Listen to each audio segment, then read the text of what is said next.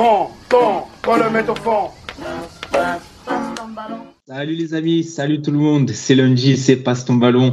On est ensemble pour un peu plus d'une heure d'émission. Merci d'être avec nous pour ce nouveau numéro de Passe ton ballon, votre rendez-vous foot et OM hebdomadaire. C'est la troisième de la saison ce soir et je suis comme d'habitude entouré de mes fidèles acolytes, à commencer par notre technicien en chef qui s'est passionné hier pour un incroyable événement en direct. Des dizaines de milliers de personnes ont assisté en live à cette pantalonnade. Je parle évidemment du Space d'Ahmed Stila. Bonsoir Idriss. Bonsoir Mathieu, bonsoir à tous. Et comment ne pas rater un événement pareil? Internet à son, euh, à son prime. ce qu'on a vécu hier. Quand tu vois 30 000 personnes qui sont allées euh, embêter Ahmed Stila, qui est resté près de 3h30 à répéter les mêmes choses, à se faire attaquer, insulter, critiquer, droit sur ses appuis. Très franchement, on ne peut qu'être admiratif. D'ailleurs, euh, 3h30 qui n'ont servi à rien au final. Hein, je précise qu'on est, on est un petit peu en retard de 10 minutes parce que justement on était en train de débriefer ce. oui, après c'est un peu dérivé sur, euh, sur autre chose, mais on, on c'est vrai qu'on en a un peu parlé, oui. on a un petit peu parlé. Désolé pour, euh, pour ceux qui sont en live. Avec nous également, et en l'absence de Messi Ramaïs, marquis euh, du comté du Rocamadour et vicomte de la province du Bourbonnais, c'est Merwan qui sera la caution en langue de Molière et en lyrique de cette émission. tu sais que quand tu m'as annoncé comme ça, je me suis dit, ça va, j'ai le temps, il va annoncer à Maïs. Mais là, j'ai entendu Merwan, j'ai failli recracher ce que j'étais en train de boire. Mais franchement, très très bonne introduction. Euh, j'accepte de, prendre le flambeau. Bonsoir à tous les amis, immense plaisir d'être là. Euh, attends, je, me ah, suis fait attraper par le call euh, hier sur Twitter parce que j'ai osé utiliser le mot bordel dans un tweet. Ah, Mathieu, tu es... je me suis fait choper par le call hier. C'était Mathieu, tu es le présentateur de cette émission. Tu es notre visage. Donc nous, nous avons le droit de digresser et de, et de partir un peu dans des méandres lyriques. Mais pas toi. Toi, tu es notre image, tu es notre franchise player. Tu te dois d'être euh, admiré, euh, exemplaire.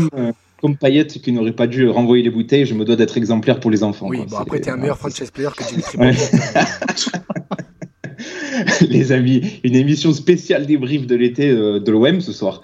Et, et, pour cela, on reçoit notre premier invité de la saison. Et oui, à jamais le premier. Et à jamais le premier, c'est Mathieu Grégoire de l'équipe qui nous fait le plaisir d'être avec nous ce soir. Salut Mathieu.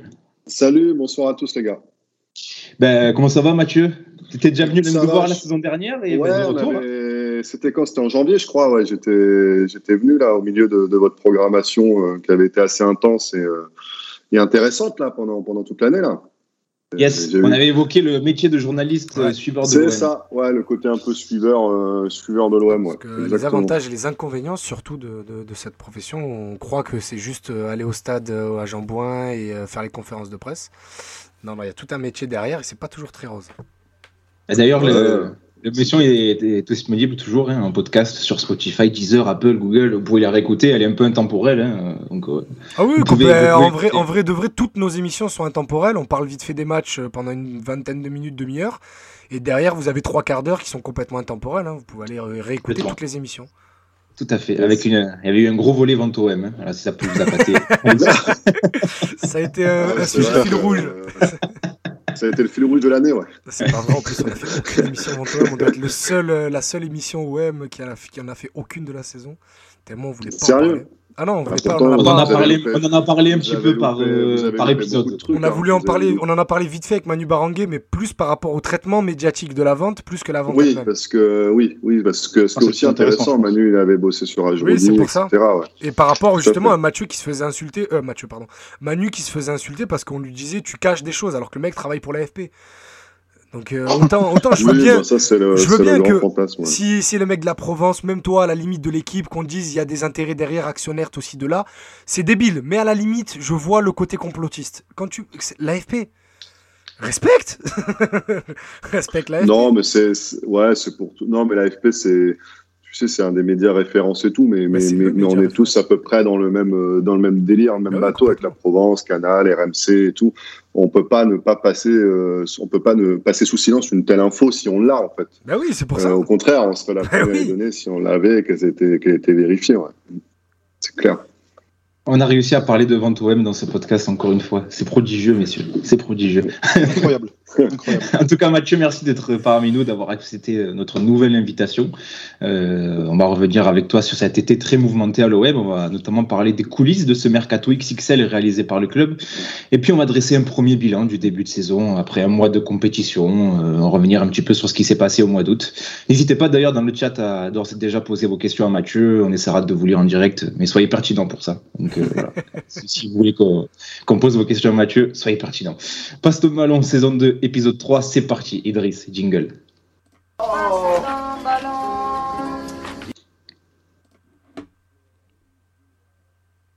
C'est bon? Un mercato particulier. Euh, oui, mais tu sais, euh, j'ai euh, j'ai pas le retour dans les oreilles. Du coup, j'essaie de compter.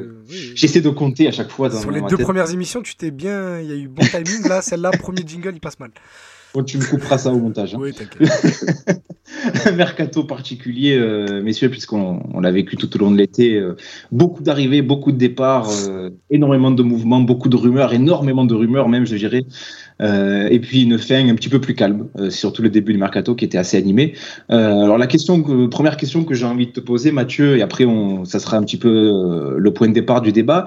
Est-ce que ça a été difficile, particulier, de bosser sur sur ce mercato finalement un peu inédit ces dernières années à l'OM euh, ouais, donc tu veux l'envers du, décor, mais, mais je vais te décevoir, euh, je vais te décevoir sur ça parce que moi j'étais en vacances sur la, la grosse séquence euh, fin juin début juillet là de, de mercato là quand il y a eu à peu près euh, sept arrivées, hein, euh, je crois à peu près qui se sont coordonnés. Environ. Bon, il y avait Gerson de la Fuente. Bon, moi quand je suis parti en vacances, Gerson de la Fuente était dans les tuyaux ça allait se, ça allait se faire, mais c'est là que ce Gendouzi dont on avait parlé au printemps, bah, ça s'est aussi accéléré. Saliba, Luan Perez, puis surtout le package euh, qu'on a moins vu venir pour le coup, celui qu'on a moins vu venir, c'est Under et, et Paul Lopez. Donc tout ça, ça c'est arrivé à une période, euh, arrivé à une période où moi j'étais j'étais en vacances, donc euh, donc effectivement j'ai vu tous les dossiers s'accélérer d'un coup très vite, même s'il y en a qui étaient encore une fois dans les tuyaux depuis depuis un certain temps.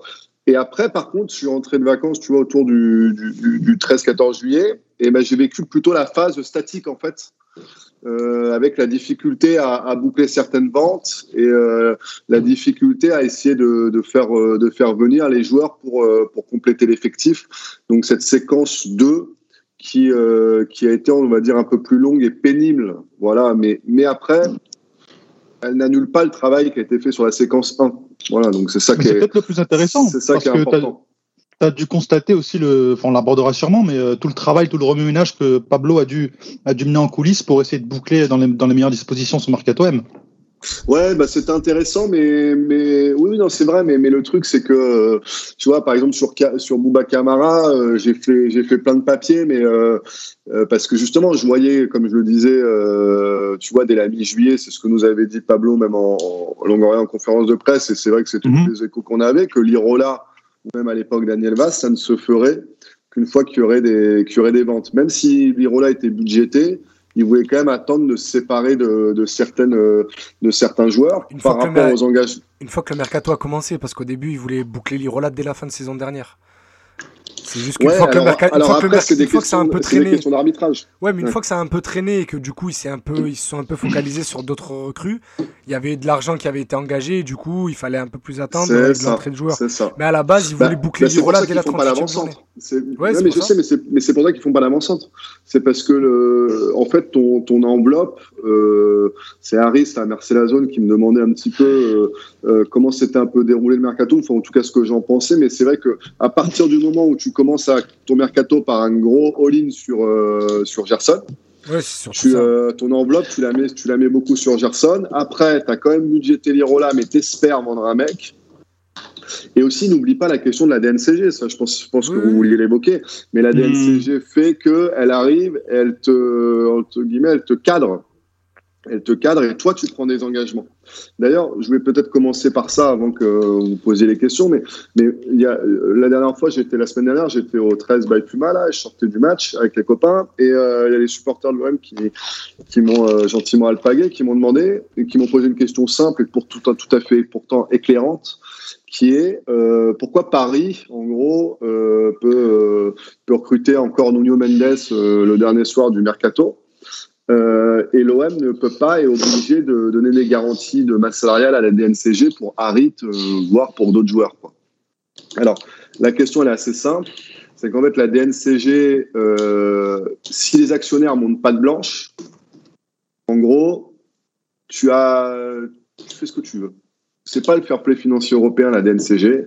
C'est incroyable. Euh, non, mais la DNCG, non, mais ça a toujours été comme ça. Et, en fait, si tu veux, c'est les Qataris, par exemple, ils avaient euh, les chiffres de 2020-2021 sont un peu sortis. Je crois que c'était moins 150 ou moins 200. Et en fait, eux, ils payent en fait, quand ils ont euh, des, pertes, ils disent à LNC, ils arrivent, c'est voilà, merci, euh, voilà, ben, voilà notre chèque. En gros, j'exagère, hein, mon virement. Voilà, merci, au revoir, on efface euh, tout de suite. Ouais, ok, je vois. Mmh. Tu vois, donc eux, en fait, c'est c'est comme si, si, nous, nous quatre, on rentrait dans la boutique Louis Vuitton à côté d'un Qatari. Bah, si tu veux, Louis Vuitton, ils, savent, ils savent que le Qatari, il va payer en temps et en heure son, son sac Louis Vuitton. Quoi. Alors que peut-être que nous, on sera, nous, on se dira, c'est des petites arnaques, ils vont essayer de décaler le paiement. Mais justement, par rapport à ça, euh, je leur fais pas le même, euh, le même truc. Mais juste, voilà, tu vois, c'est pour t'expliquer. En fait, Paris, ils avaient des déficits, là, 2019, 2020, 2020, 2021, sur la période Covid, ils les ont réglés. Alors que l'OM a dit, ouais, nous, on va vous faire des ventes, on va voir, nanani, et si tu veux, donc du coup, là, pour la DNCG, l'OM va plus être catégorisé dans la partie, dans la truc un peu, tu vois, avec Bordeaux, avec Nantes, avec Angers, les clubs comme ça, qui doivent quand même euh, sortir de l'argent pour payer leurs déficits, pour régler leurs pertes, alors que Paris, euh, c'est les Qataris, Rennes, c'est Pinot et Nice, c'est Ineos, eux, c'est moins 40. On vous règle les moins 40. Est-ce voilà. qu'il n'y a, pas une hypocrisie? Est-ce qu'il n'y a pas une hypocrisie qui subsiste aussi là? Parce que ma cour, tu peux, dire que, tu peux te dire que certes, il, il aimerait combler ce déficit par une vente, mais que derrière, il a quand même les fonds propres pour, quoi qu'il arrive, euh, solder ce déficit en, cas d'urgence, en cas de nécessité. Est-ce que justement, on peut pas se dire que bon, il y a quand même une petite hypocrisie qui subsiste là euh, De la part de qui, tu penses? La DNCG. Non, pas, non, il n'y a pas de, non, parce que la DNCG, si tu veux, alors on, fait là, euh, je sais qu'il y en a, il y a peut-être des mecs qui, qui, ont fait des économistes ou voilà, qui nous écoutent et qui, et qui, euh, et qui peut-être crient quand j'entends les termes que j'utilise et tout. Donc je précise bien que voilà, on parle à brûle pour point et j'essaie d'expliquer dans les grandes lignes, évidemment, comment ça se passe. Mais il n'y a pas spécialement d'hypocrisie de la DNCG parce que tu sais, la DNCG, c'est quand même euh, elle a quand même, elle fait quand même beaucoup confiance aux gens. Hein. Moi, j'ai vu Bastia, euh, euh, Bastia qui avait des comptes horribles. Il a fallu attendre le dernier moment pour qu'il soit rétrogradé. Euh, C'était pareil pour Antonin Gaïa, Consola, bah voilà, tu parles de Consola, euh, Bordeaux, euh, Lille, Lille, pardon, Gérard Lopez, même là ce qu'il fait. Bon, tu vois quand même qu'ils sont très très tolérants et que même quand tu leur dis un propriétaire actionnaire leur dit ouais mais vous inquiétez pas, je je comblerai sur mes fonds propres plus tard généralement, euh, ils l'écoutent, tu vois. Là, en fait, sur McCourt, euh, ah. je, je, pense qu'ils ont vu quand même qu'il a engagé beaucoup d'argent sur, euh, sur les 4-5 premières années de son, euh, de son mandat. Et peut-être que les réponses qu'il a apportées n'étaient pas encore suffisantes, tu vois, euh, et qu'il fallait peut-être dire, voilà, l'OM doit vendre, parce que l'OM reste un club qui vend pas ou peu. Voilà, donc peut-être que c'est aussi pour dire voilà, s'il vous plaît les gars, vendez et essayez de gérer votre masse salariale. Ce qui fait quand même que d'un autre côté, c'est aussi pour avoir une gestion plus saine.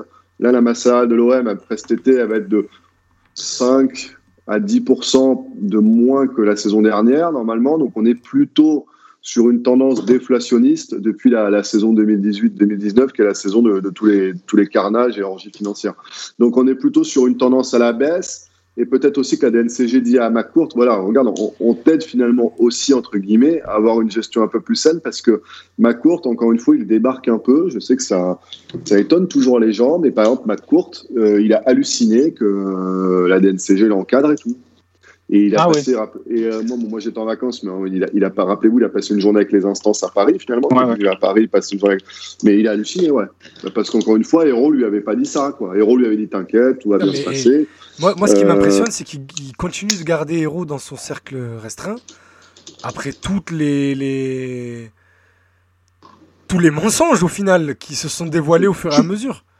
Tu peux dire ça comme ça, mais c'est sûr qu'il faudrait mieux qu'il écoute, euh, par exemple, Micheler de la DNCG. Je pense que si tu écoutes Jean-Marc Micheler, euh, tu auras un meilleur panorama de la situation du foot français et même de ton club que si tu écoutes euh, JHE qui est sans arrêt en train de te raconter que tu vas te refaire la cerise avec la Super League, avec les droits télé, avec ci, avec ça, tu vois. Parce que Mathieu, on est, on est, on est d'accord, aujourd'hui, on l'affirmer, moi personnellement, je, je, pense, je pense pas, mais Jacques Henriero est, toujours au club, à un poste très important.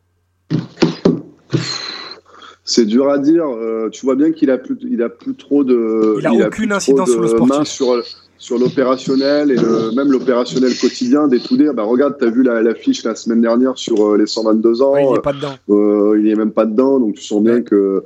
Oh, bah, Vice-chairman du board. Vice-chairman du board sur sa Je pense que les, gens ont été surpris qu'il ne soit pas sur cette affiche-là. Encore heureux, non Ça veut bien bah, non, mais ça veut bien dire qu'à Marseille, il a plus de, il a plus trop d'entre-gens. Ah. Par contre, il est encore au niveau des instances. Oui, il est sur Paris, il est très bien. Il, a, il, y a, les locaux de l'OM là, dans le près du parc Monceau à Paris. Là, ils sont deux là-bas. Euh, je me demande si Zénon Zimmerman, la nouvelle DG, va pas être un peu là-bas au début. en, tout cas, on l'a pas beaucoup vu. Enfin, ils l'ont pas beaucoup vu les employés à Marseille pour l'instant. Voilà, donc tu vois, donc il est là-bas, il fait surtout la question des instances, il essaie de se greffer sur les histoires d'Amazon et compagnie. Là, je sais qu'il surveille un peu ce, euh, ce, qui se passe au niveau de la ligue, euh, enfin de la commission de discipline pour ce qui va se passer mercredi, et les suites de Nice-OM.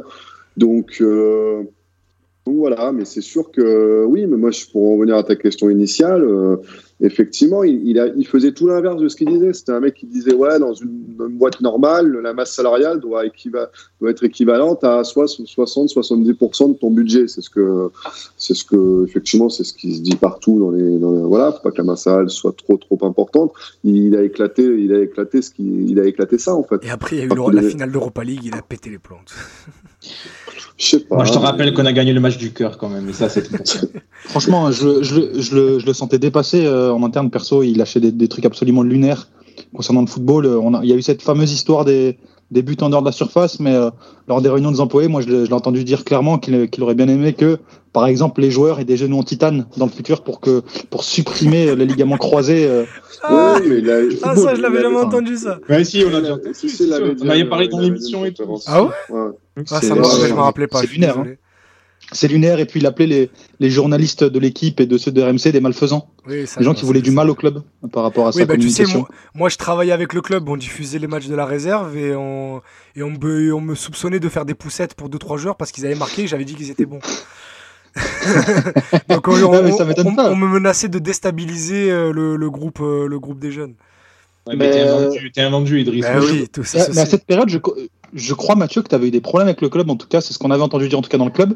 Je crois que Jacques Henriero était, euh, c'était, je crois, bah, l'année euh, absolument catastrophique avec Rudy Garcia, où je crois qu'il avait essayé de te choper, euh, Jacques Henriero à ce moment-là. Vous avez raconté, Matt. ouais, mais en fait, le truc d'héros, c'est, c'est, très classique. C'est tu es contre moi, tu es pour moi ou tu es contre moi. Et bon, à la fin, il n'y a plus grand monde qui, qui, avait grâce à ses yeux. Mais si tu veux, à partir du moment où tu, es, tu donnais un son de cloche un peu différent, ou tu faisais ton métier tout simplement, euh, tu vois, il, il, personnalisait le truc, il en faisait une affaire personnelle, et il te tombait dessus. Mais tu sais qu'il tombait dessus, même euh, j'en parlais l'autre fois avec Titi euh, au match amical à Fos-sur-Mer, là, Titi, c'est toi le boss. C'est vrai qu'il avait cherché la merde à Titi. Mais non, mais même Titi. c'est vrai, même Titi voulait l'interdire de. Il voulait l'interdire de, de commanderie? Enfin, ouais, pas de commanderie, mais qu'il a l'accès, euh, voilà, qu'il ait, qu'il ait des petites infos, parce que l'OM file des petites infos à Titi pour lui dire, voilà, le joueur arrive à telle heure, mais et je trouve ça, non, mais il, avait, ça sympa, il avait, il avait appelé la police pour l'enlever de devant la, commanderie. Ah bah tu vois, bah, je, tu vois, je, si, si, si, moi je te le dis. jusque là. Mais, mais, mais Titi, voilà, même euh, Titi m'a dit, à partir du moment où j'ai commencé un peu à le critiquer dans des, dans des talks, ou, et voilà. Donc en fait, c'était quelqu'un, dès qu'il le voulait, il. Alors qu'aujourd'hui, sur Longoria, on est sur un truc, euh, on est sur un, un, rapport très, très, très différent. C'est-à-dire que Longoria, euh, il y a des papiers qui, je pense, des fois le, le fâchent un peu, mais en même temps, euh, il va pas en affaire, il va pas en faire une affaire personnelle. Il va pas te dire, euh, ouais, je réponds plus à l'équipe ou je vous interdis de ci ou je vous interdis de ça pendant euh, pendant deux mois, trois mois. Il, va, il est pas dans le voilà, il, est dans le dialogue, il est dans le, il est dans l'échange et surtout, il prend pas la moindre ligne dans le journal pour une, tu vois, pour un truc personnel ou une. Quand il y a eu l'histoire de Ben Arfa là par exemple, là, le, je rentrais de vacances, il y a eu l'histoire de Ben Arfa. Ben, en gros, il a dit voilà, moi, pas, je kiffe pas qu'un joueur se fasse, euh, se fasse un peu de la pub sur notre dos. C'est lui qui a appelé Sampaoli euh, pour venir et tout. Euh, voilà. Bon, ben, je, pense qu'une fois qu'il a dit, pas, il a passé son message, il a pas de problème avec Ben Arfa. si le roi il, va pas le tu vois il va pas le, le tabasser et il a pas il aura pas de problème avec l'équipe quoi enfin c'est c'est beaucoup plus sain en fait comme mmh comme, fonctionnement. Justement, sur, euh, vu qu'on on part sur Longoria, on peut, on peut s'arrêter un petit peu sur lui, euh, parce que finalement, ce mercato, c'est sa patte euh, quasiment à 100%. même s'il y a eu des joueurs voulus par Jorge Sampaoli. Est-ce que finalement ce mercato-là, c'est entièrement lui qui l'a construit. Euh, quand je dis entièrement lui, est-ce que je sous-entends, est-ce que la nouvelle cellule de recrutement, donc incarnée par euh, David Frio, Mathieu Sekinger, qui sont arrivés ces derniers mois au club, est-ce que ces gens-là ont eu une incidence sur le mercato ou est-ce que c'est Pablo Longoria qui vraiment a impulsé tout depuis le début? C'est une bonne question. C'est une bonne question qui, à, laquelle je peux pas te répondre entièrement aujourd'hui. La, solution de facilité serait de te dire que c'est du Longoria euh, pur sucre de A à Z. Mais, euh, mais euh, tu vois, on va prendre le temps de, découvrir un peu comment bosser la cellule de recrutement qui vient d'arriver, qui s'étoffe petit à petit.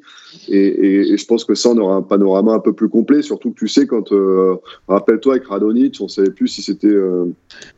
Héros nous avait dit que c'était Manu Clément, un des mecs de la de recrutement, qui avait flashé sur Radonic et qui avait fait les rapports. Quel grand homme euh, Qu'on le couvre, d'or bon, ouais, bon, après, tu t'es peut-être aperçu que c'était peut-être plus des réseaux Rudy Garcia. Donc, tu vois, c'est voilà, ah c'est toujours bah oui, oui. Et Rudy Garcia avait dit en conférence de presse qu'il se souvenait plus de lui euh, à la Rouma. Ouais, mais euh, les, je crois que les agents de Rudy Garcia se souvenaient bien de, de Radonic. c'est pas, sans rentrer dans. C'est pas, c'est pas Rudy Garcia. En fait, Rudy Garcia, lui, l'a appris quand euh, le joueur était déjà quasiment arrivé.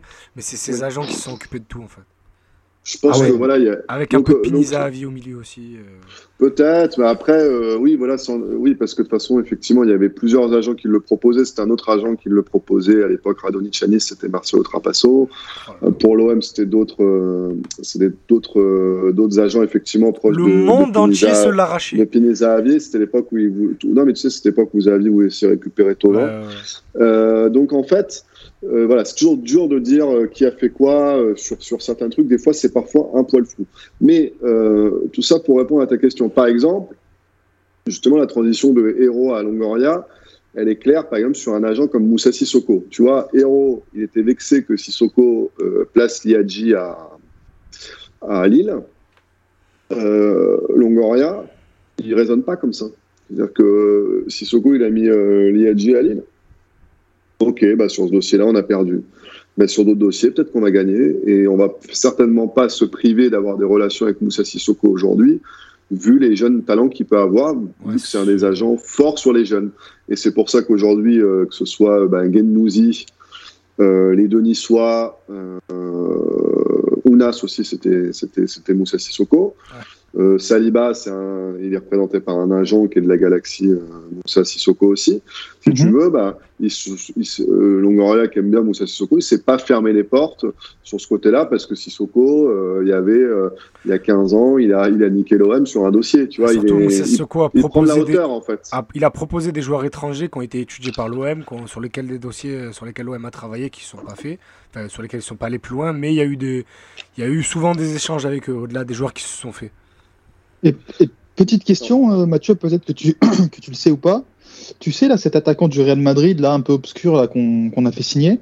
Euh, moi, je me demandais, tu vois, est-ce que ça peut être, est-ce que peut-être ça ne fait pas partie aussi des petits arrangements que peut-être Longoria peut avoir avec certains, certains agents en rendant un coup de main avec ce joueur pour justement peut-être faire rentrer l'OM dans ce pli un peu de, de football mondialisé ou football euh, assez, assez décousu sur le plan économique, sur le plan des transactions, pour justement pouvoir s'insérer et bénéficier euh, bah, justement de euh, d'un retour d'appareil sur de futurs deals. Est-ce qu'on peut voir ce deal comme ça ou est-ce qu'il y, a un réel projet pour ce joueur?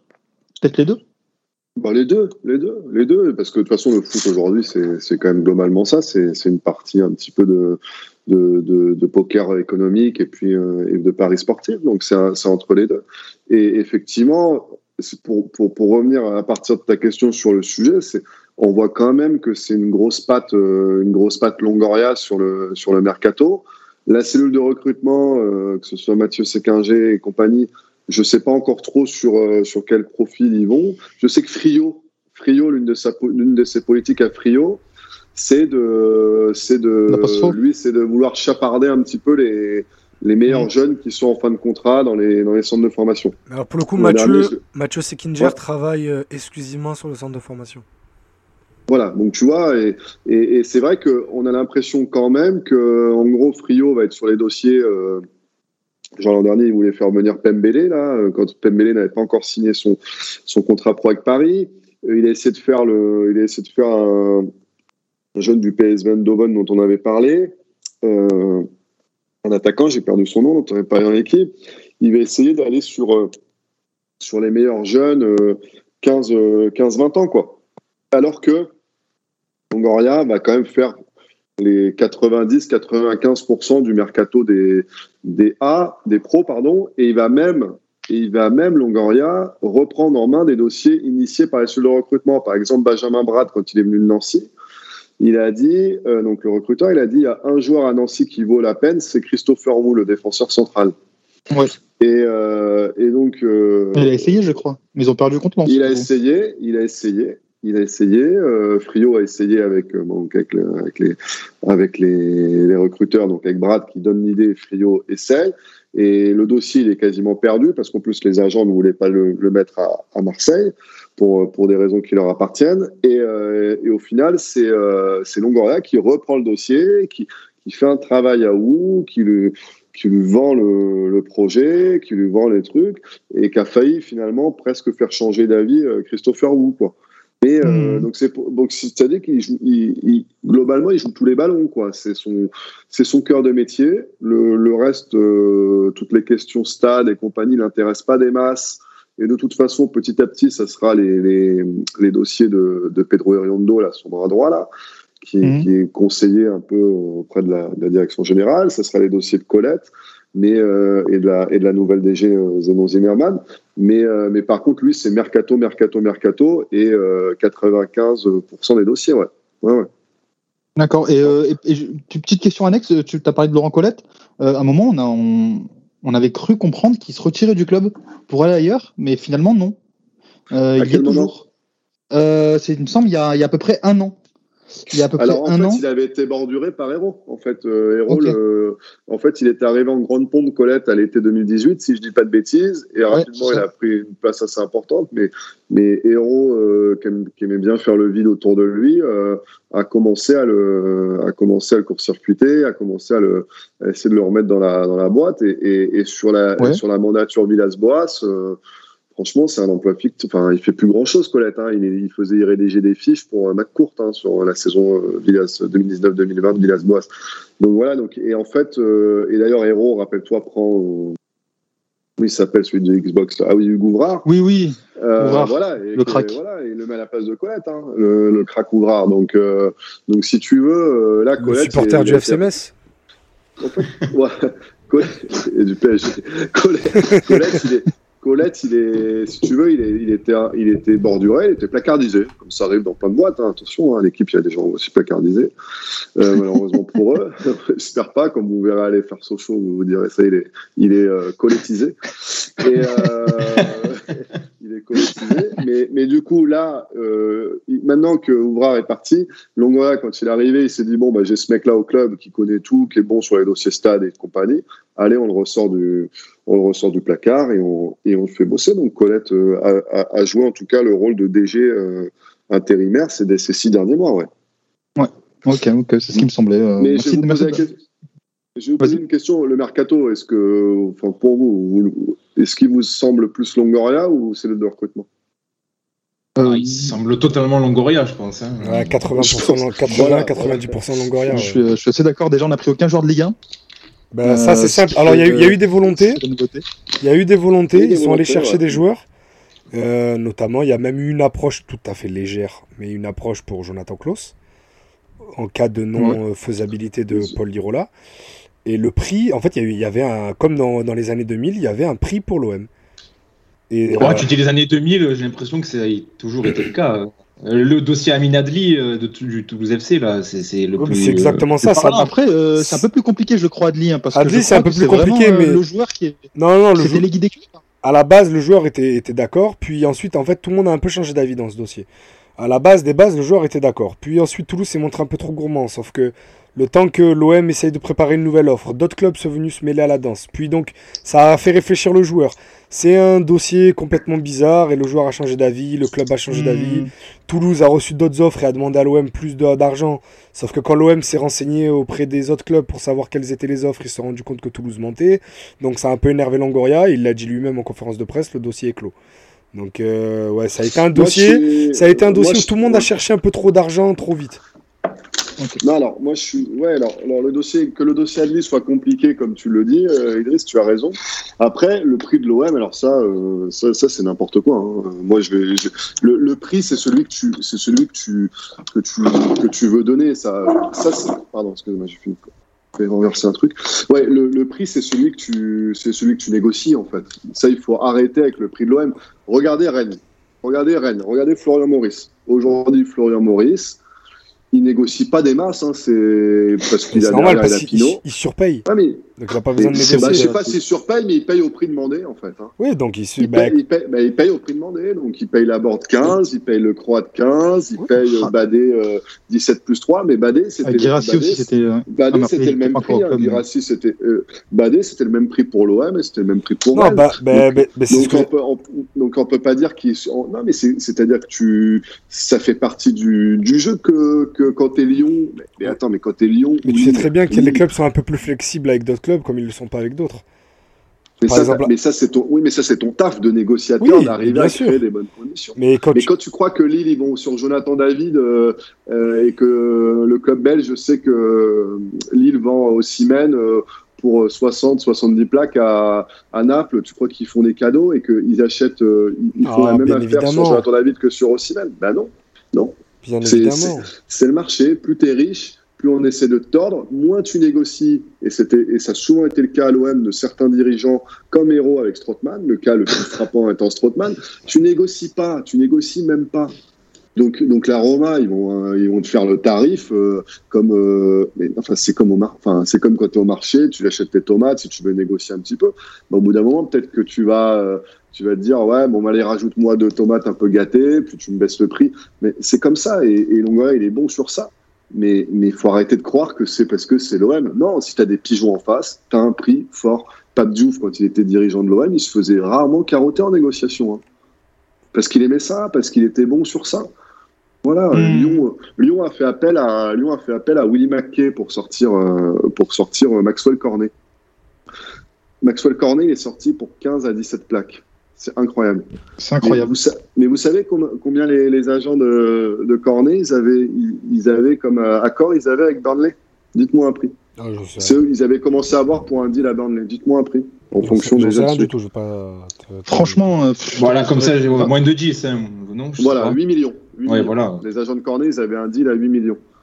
McKay, alors après, on sait comment il fait, il y a des rétrocommissions, probablement. Enfin, il y a peut-être des trucs pas très clairs. Il y a son mandat en tout cas dedans. Il fait, encaisser l'argent dans une pizzeria à la Martine. non, mais. Puisque tu sous-entends. Tu sous-entends qu'il y a des agents, il y a des agents avec des noms qui finissent en i qui, qui aimaient bien faire ça dans les années 2000 à l'OM, qui, faisaient, encaisser l'argent dans des carrosseries, dans. Allez, ça suffit, tu vas nous attirer des ennuis. Vas-y, vas-y. Il, fait en sorte que, il fait en sorte que tout le monde s'y retrouve.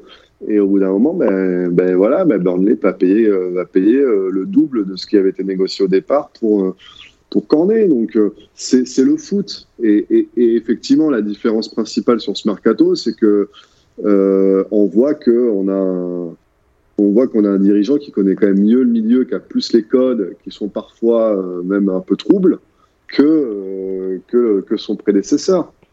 Et puis les réseaux aussi, parce que, parce que quand tu as le réseau pour contacter directement le club ou quand tu as la connaissance pour directement négocier bah, avec le club en question ou, le joueur, tu pas forcément besoin de passer par des intermédiaires. Et ton transfert, du coup, tu pas forcément besoin non plus de, de, surpayer à droite, à gauche pour, pour réaliser ton Bien truc. Bien sûr, et puis, et puis c'est une question de stratégie. De, de mmh. Effectivement, de l'Irola, il aurait voulu vendre, il aurait voulu vendre avant d'acheter l'Irola, parce que effectivement, s'il achetait l'Irola euh, s'il ne vendait pas et qu'il achetait l'Irola, il savait qu'il allait se faire. Euh, enfin, Il savait que s'il si, achetait l'Irola, il savait que ce qui allait se passer pour Camara et Kaletaka avait plus de chances. On verrait que l'OM serait pendu en fin de mercato et on le ferait des offres en bois pour ces joueurs euh, qui veulent céder. Et c'est ce qui s'est mmh. passé de facto. Mais il était coincé là. Il était coincé parce qu'il y avait son entraîneur qui, à côté de ça, lui disait je veux 3, 4, 5 joueurs. Donc, ce qu'il a fait, bah, il, a, il, a, il a un peu plus vite euh, que prévu avancé ses pions sur l'Irola.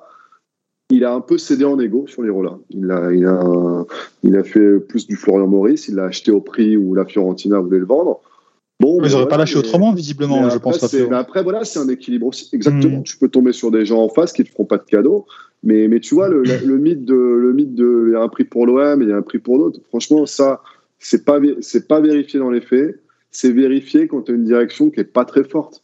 Voilà, c'est tout. Franchement, c'est tout. Mais regarde Florian Maurice quand il était à Lyon, il a acheté Andersen 25 plaques, il a acheté Thiago Mendes euh, plus de 20 plaques. Ben, Maurice, il négocie pas des masses. Alors après, soit il avait Pinot, soit il avait Olas qui, qui, qui l'obligeait aussi de vendre des joueurs. Donc il s'y retrouvait à peu près. Et puis ils vendaient très bien. Lyon, enfin Lyon a quand même se cacher en Europe qui fait qu'ils vendent très très bien. Lyon vendait très bien. Donc du coup, ça leur mettait, ça faisait qu'ils avaient plus de marge de manœuvre.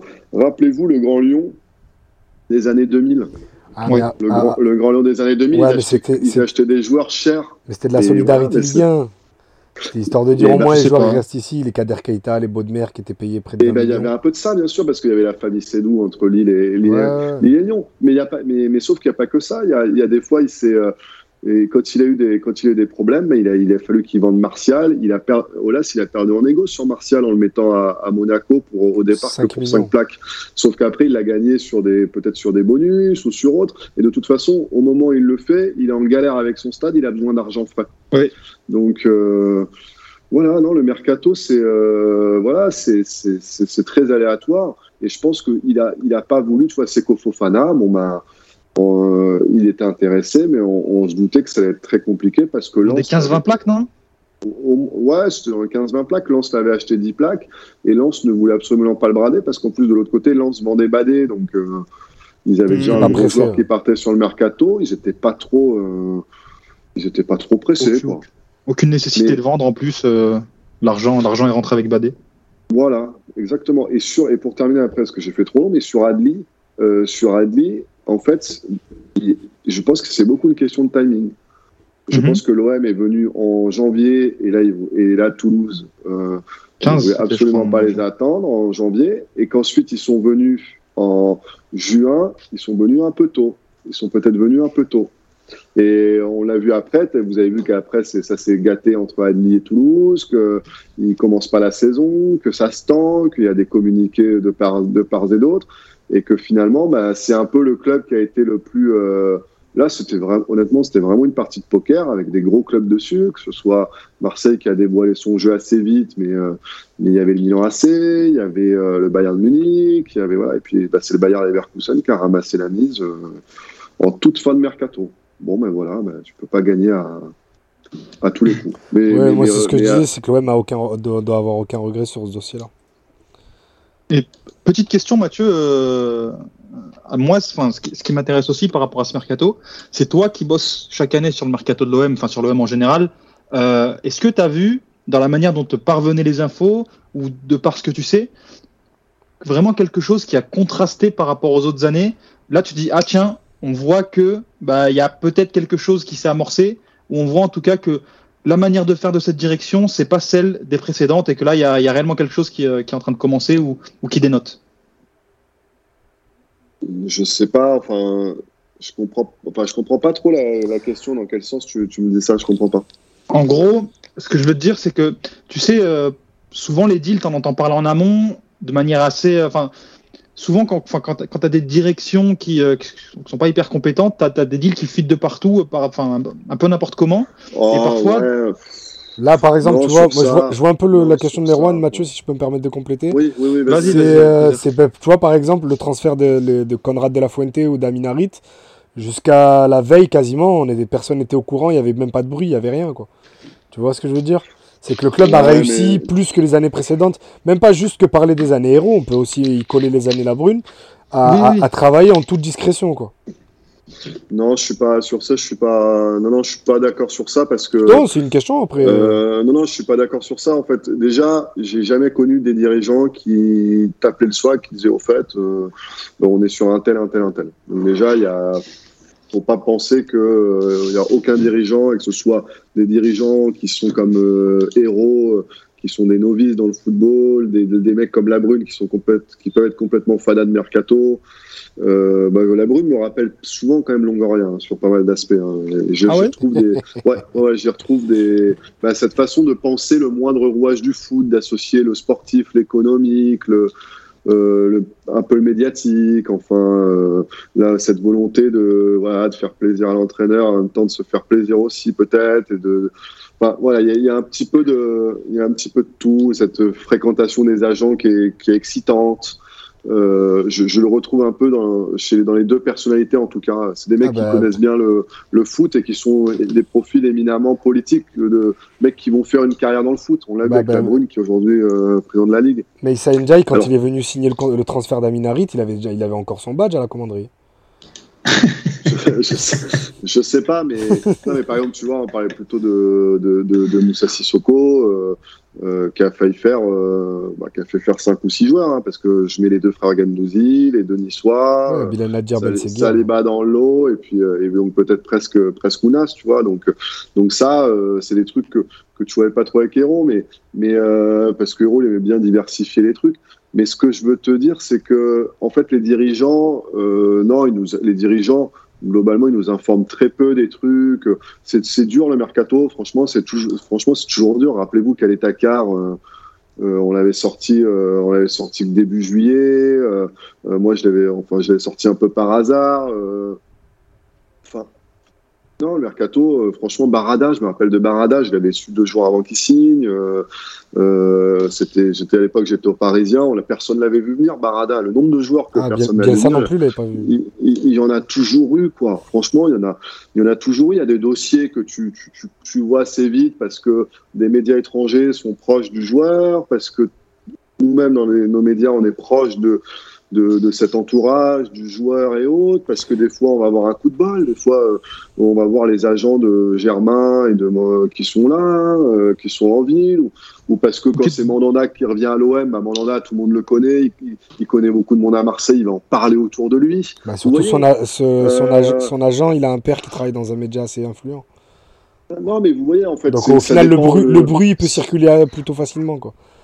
En l'occurrence, je parle de Stéphane. Ce que je veux dire, c'est que je vois pas euh, le coup de le coup de Evra. Euh, Evra, ça s'est fait au dernier moment euh, quand il vient en janvier 2017. Ok, donc par rapport en fait à la, à la manière dont les infos sont sorties, on est, enfin, en tout cas, si, rien, si t'as pas le nom du président, tu peux pas dire c'est un tel ou c'est un tel, quoi. C'est un mercato, quoi. Bah, bah en fait, euh, je pense que ça, la, la, question que tu me poses, elle est intéressante si j'en parle euh, à mes étudiants à l'école de, de, Marseille, si j'en leur en parle et qu'on discute de comment euh, les arcanes un peu du truc. Ah, comment couper une information, comment, avoir une information. Voilà, comment, ça c'est, ça c'est passionnant. Mais si tu me parles d'un contexte un peu macro, euh, sur l'OM, la façon de travailler des gens, quels enseignements en tirer ou pas, ce qui intéresse quand même euh, plus le, le, grand public qui nous écoute.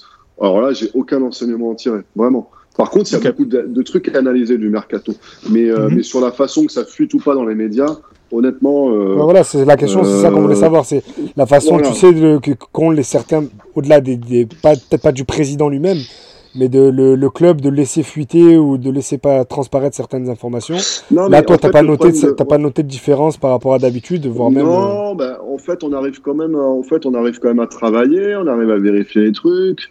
Euh, mais encore une fois, les, les dirigeants, nous, le, la question de confiance, c'est souvent, j'avais déjà raconté un spec, c'est souvent de, au moins d'être, quand tu les appelles pour leur dire, voilà, j'ai entendu qu'il y a tel nom, d'être honnête. Ouais, voilà voilà, d'être honnête, qu'il y ait une relation de confiance entre le, le, dirigeant et le voilà. Mais jamais euh, les dirigeants nous appellent pour nous dire ouais en fait putain je suis sur Wang en attaque, euh, euh, tu devrais le sortir dans le journal. Ça il y a certains agents qui tentent de le faire, mais mais jamais un dirigeant ne, ne le fait donc. Ah, je connais un journaliste de cet avou qui est pas d'accord avec toi.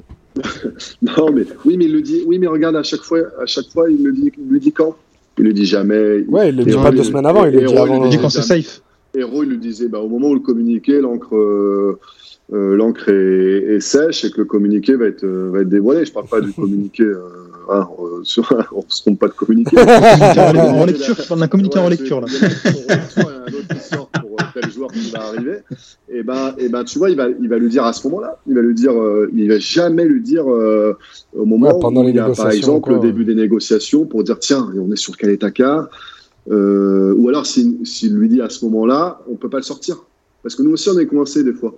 Mais si un dirigeant te le dit trop tôt, en fait, il, veut te, il veut te, un peu te rendre prisonnier du truc parce que si tu le sors, euh, il va dire c'est toi qui as fait capoter le truc, j'ai pas confiance en toi. Regarde Kaletaka était aussi suivi par Séville, un tel un tel, t'as risqué de faire capoter le deal. Mais, euh, mais tu vois, un mec, euh, un mec comme Julien Fournier à l'OGC Nice est hyper, hyper, hyper, hyper mystérieux, discret. Il raconte rien. Bah, il a réussi des mercatos qui ont été très bons. Il a, il a réussi, il a foiré des mercatos ouais. Euh, dans, les, dans les grandes largeurs.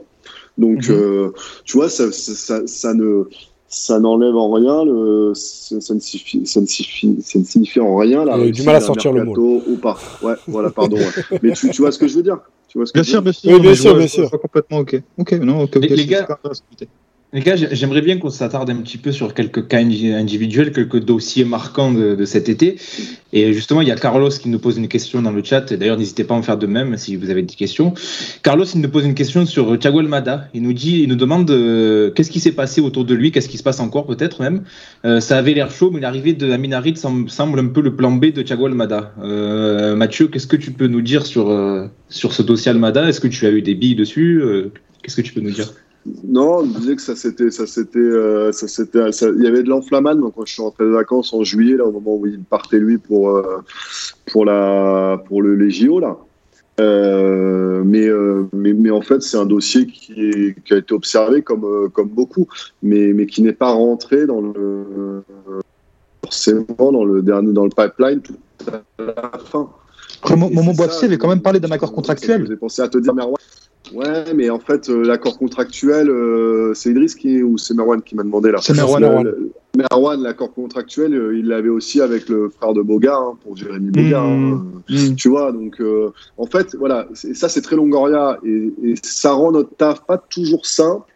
C'est qu'il a plein de, il a, il a plein de dossiers sur le feu, il a plein de fer au feu et et de dossiers qui sont poussés. C'est comme moi avec les meufs, j'envoie 5 messages, la première qui dit je suis dispo, j'y vais. Voilà. Sauf que toi, il n'y a pas beaucoup d'accords qui tombent. Euh, c'est ben, regarde, je fais des émissions le soir. tu sais, j'envoie 5, tu fais quoi? Et la première qui me dit rien et toi, tu vois, dac, j'y vais. Mais Longoya, c'est pareil. Il négocie 5 contrats et le premier qui dit c'est bon, il débarque. Euh, euh, c'est franchement super intéressant cette manière de, de, de travailler de Longoria parce qu'en fait, le gars c'est même pas des contre-feux parce que c'est pas fait à dessin pour brouiller les pistes. C'est vraiment qu'en fait. pour brouiller les pistes. Non, pas du tout.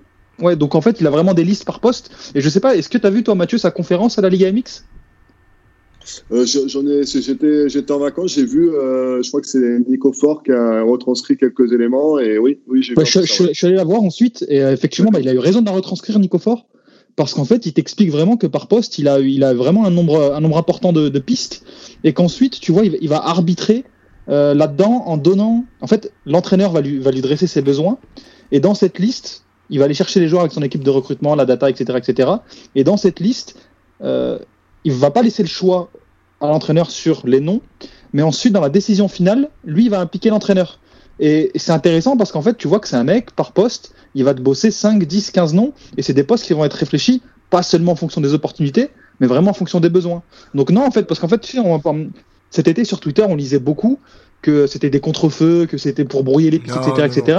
Dans la parano, alors que pas du tout non, alors par contre, je pense que la méthode comme ça, la méthode un peu pure et parfaite, c'est-à-dire d'avoir une liste, tout ce que, ce que Galtier disait aussi qu'il avait avec euh, Luis Campos, euh, voilà. Moi, je, moi, je ne, je, n'ai pas mon mot à dire sur les joueurs. Euh, j'en ai cinq qui me sont proposés par Campos.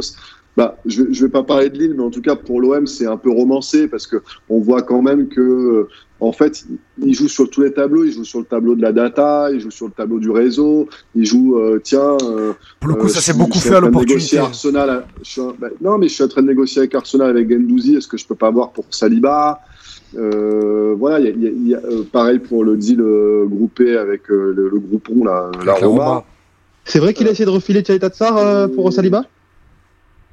Alors ça, je sais pas. Mais ça, c'est mon information. il a essayé d'inventer une offre. Bah, c'est ton info. Bah, ah, c'est l'info d'Idriss. C'est l'info d'Idriss, ça c'est vrai. Je la trouve intéressante. Non, mais tu vois, j'ai raconté qu'à la fin, avec Mélisande, on a raconté qu'il essayait de foutre euh, Tchaïta Tsar à Valence, euh, de créer une offre à Valence. Donc, c'est quelqu'un, il va parfois ouvrir des portes euh, qui sont euh, qui sont fermés quoi donc et, et, et, par exemple par rapport aux arrivées ce que tu dis c'est je trouve ça beau mais par exemple Luan Perez et Gerson c'est Sampaoli quoi hein. ouais, ouais. Donc, donc, après c'est tout lui qui va valider qui va dire voilà qu'est-ce qu'on peut faire qu'est-ce qu'on mais il est quand même comme beaucoup de dirigeants au bout d'un moment, ils veulent faire pragmatique, peu plaisir. Bah, ils sont obligés d'être pragmatiques. Julien Fournier, je pense hmm. que c'est pareil, c'est un dirigeant comme Longoria qui sait exactement ce qu'il veut, mais au bout d'un moment où Galtier euh, insiste pour de l'or, de l'or, de l'or. Et même si on sait que c'est le beau-fils de Galtier qui gère maintenant les intérêts de Delors et que pourtant Fournier lui est très proche de l'ancien agent de, de Delors, eh ben, et ben au bout d'un moment, mais il fait quand même un peu plaisir à son entraîneur. De toute façon,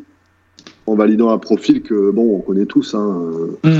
euh, de l'or bon euh, je pense que t'as pas besoin de fiche Bristol euh, sur son cas non voilà tu sais comment il joue t'as pas besoin de données t'as pas besoin de trop de, data ah. donc il essaye de voilà il essaye de mais d'ailleurs les contraintes économiques le coach et aussi la data les choix voilà. d'ailleurs Mathieu une question un peu annexe à ce sujet là est-ce que est-ce que on a, on a, eu vent de peut-être un agacement de Sampaoli là sur cette fin de mercato finalement un peu un moins, moins fourni que ce qui était prévu, que ce qui était entendu alors je, euh, ça, il faudra lui poser la question quand euh, on, a, on, lui posera la question, je pense jeudi, euh, ouais, je serai pas, mais jeudi, je pense qu'on lui posera la question sur ça, voilà. J'enverrai un texto à Karimata pour qu'il le demande. De... Ben voilà, ouais, ouais, je, dirais aussi, je crois que c'est Mélisande qui bah, de, de demander un petit peu, voilà, ce qu'il a pensé du mercato. Je sais que c'était une petite crainte qu'à la fin, il, il, peut, il puisse s'énerver. Euh, alors évidemment, peut-être pas de là à faire une conférence de presse à la Bielsa il y a, il y a sept ans, mais que euh, voilà, il y a une petite crainte qui s'énerve un petit peu.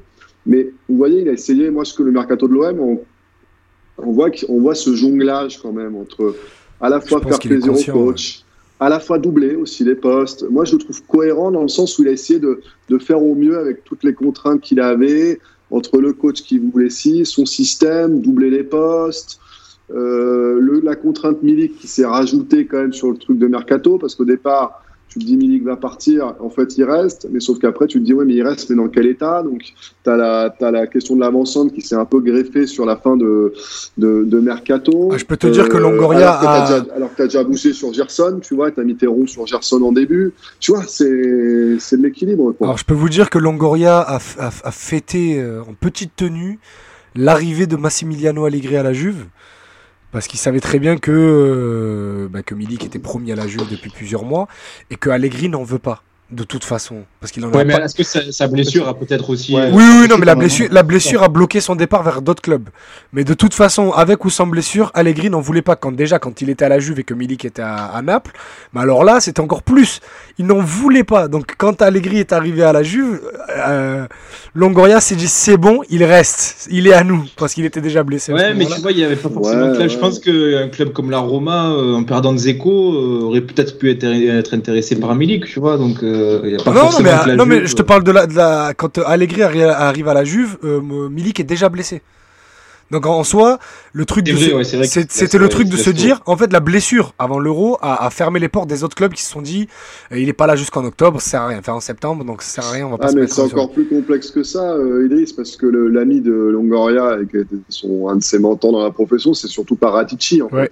Fabio Paratici. Et lui, Fabio Paratici, qui était directeur sportif de, de la Juve, il est parti à, Tottenham. Tu vois donc imagine si Milik avait été frais et que Kane partait aussi, euh, T'aurais eu, oui, si Kane était parti et que Milik avait été svelte, euh, t'aurais eu, euh, tu, aurais eu une rumeur Milik à Tottenham. Hein. Non, mais c'est ce que je te dis. Il y a, il y a, il y a eu un double effet de. Euh, déjà, il se blesse, donc au moins les autres clubs euh, vont pas se mettre sur lui parce que déjà qu'il se blesse beaucoup. Là, en plus, déjà, il faut le remettre au pied pour la semaine, sur pied pour la semaine, pour la saison qui arrive. Mais en plus, l'accord entre guillemets, le gentleman agreement qui avait été passé en janvier dernier avec la Juve il, devient caduque parce que le coach qui est mis en place le, déteste et est, en amour pour Alvaro Morata et donc ne veut pas en entendre parler de Milik. Donc là, c'était sûr. C'était, c'était sûr que Milik, euh, déjà qu'il était fermé pour les autres clubs, là c'était sûr qu'il allait rester. Donc euh, c'est pour ça que je te dis, Longoria a fêté l'arrivée d'Allegri pour, euh, pour Milik parce que ça lui a enlevé une, une épine du pied. C'est vrai.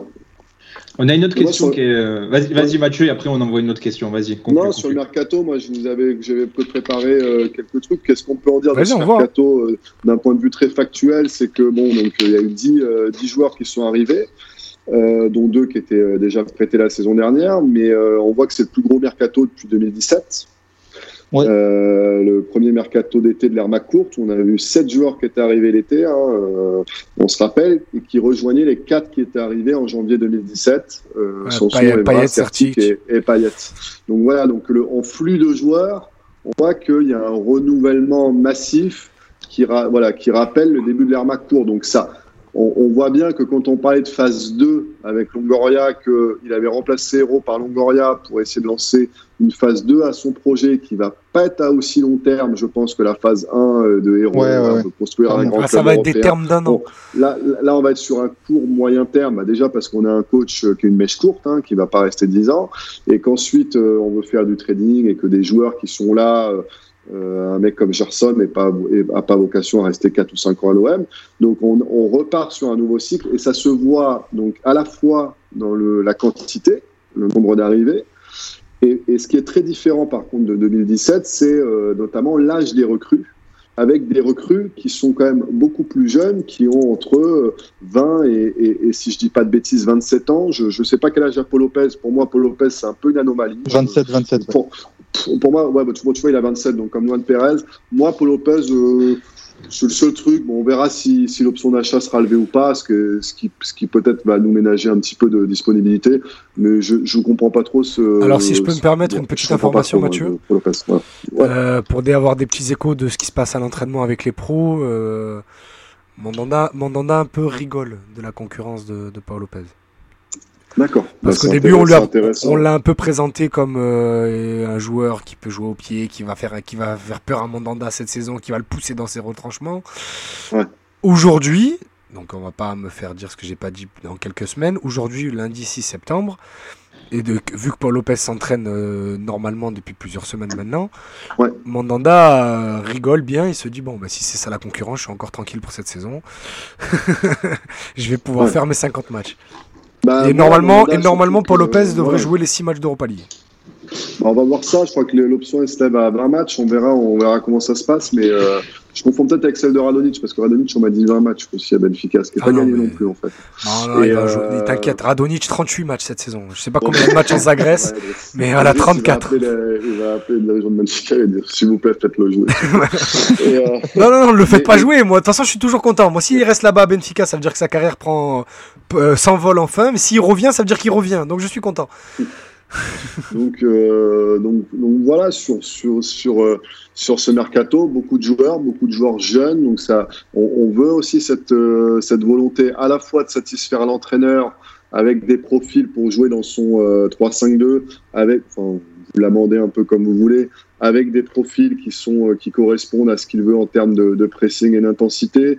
Avec des, voilà, des profils jeunes et qui seront aussi valorisables très probablement sur le marché dans les années à venir. Euh, donc, donc pour ça, je trouve que c'est assez... en tout cas, moi, moi, j'y vois de la cohérence. Je sais pas vous. Oui, mais, c'était là où Rudy Garcia en 2017 voulait des joueurs dans la force de l'âge pour être performant de suite. voilà, donc oh, ce qui se défendait aussi à l'époque, hein, ce qui a été un échec, mais ce qui se défend. Oui, l'idée, l'idée de base, pourquoi pas. Après, de dire de prendre des joueurs dans la force de l'âge et prendre Abdenour et Germain, c'est autre chose. Ah, Germain, je trouve vraiment qu'on est dur avec Germain personnellement. Oh si Germain sort d'une saison, en fait, euh, le problème de Germain, c'est qu'il sort d'une saison. Euh, champion il y a des joueurs de Monaco, champion de France et de finalistes de Ligue des Champions, il y a le joueur qui a le plus joué. On était tous heureux qu'il signe, hein, franchement. Oui, mais pas à ce prix-là. Non, mais à 8 millions d'euros, ça va.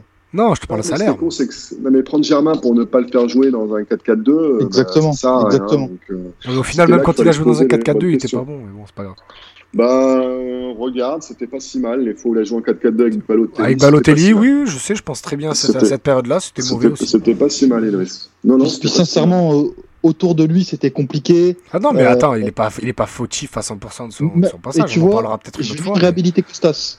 Costas, ah, attention, attention. Il y a... Écoute-moi, il y a un grand moment de passe ton ballon. Écoute-moi. Comme souvent, euh, souvent des, amis Je t'invite à aller écouter. Je t'invite à aller écouter l'épisode 7 de Passe ton ballon. Celui-là, c'est un que je retiens particulièrement. On a parlé de Mitroglou et il y a une, une tirade de Mathieu et Azir sur Mitroglou à ne pas rater. Alors, je, pense que c'est mon... Euh, je pense que c'est mon moment de Passe ton ballon préféré ever. Merwan, je te laisse maximum 20 secondes pour parler de Mitroglou, pas une de plus. En, 20 secondes, je, trouve en tout cas que Mitroglou il symbolise bien le problème du neuf qu'on a eu ces dernières années.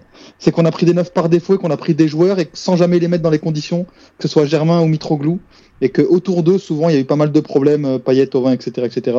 Et que malheureusement, c'est difficile d'analyser la qualité intrinsèque de ces joueurs sans les recontextualiser parce qu'à l'OM, on sait, euh, on sait combien ça a été difficile autour d'eux et, pour eux au niveau du management et sur le terrain. D'accord pour Germain, pas d'accord pour Mitroglou. Ah, ça va, ça va, franchement, ça va. Je m'attendais à pire. Je m'attendais à pire. Quand j'ai entendu je vais réhabiliter Costa, j'ai fait oulala.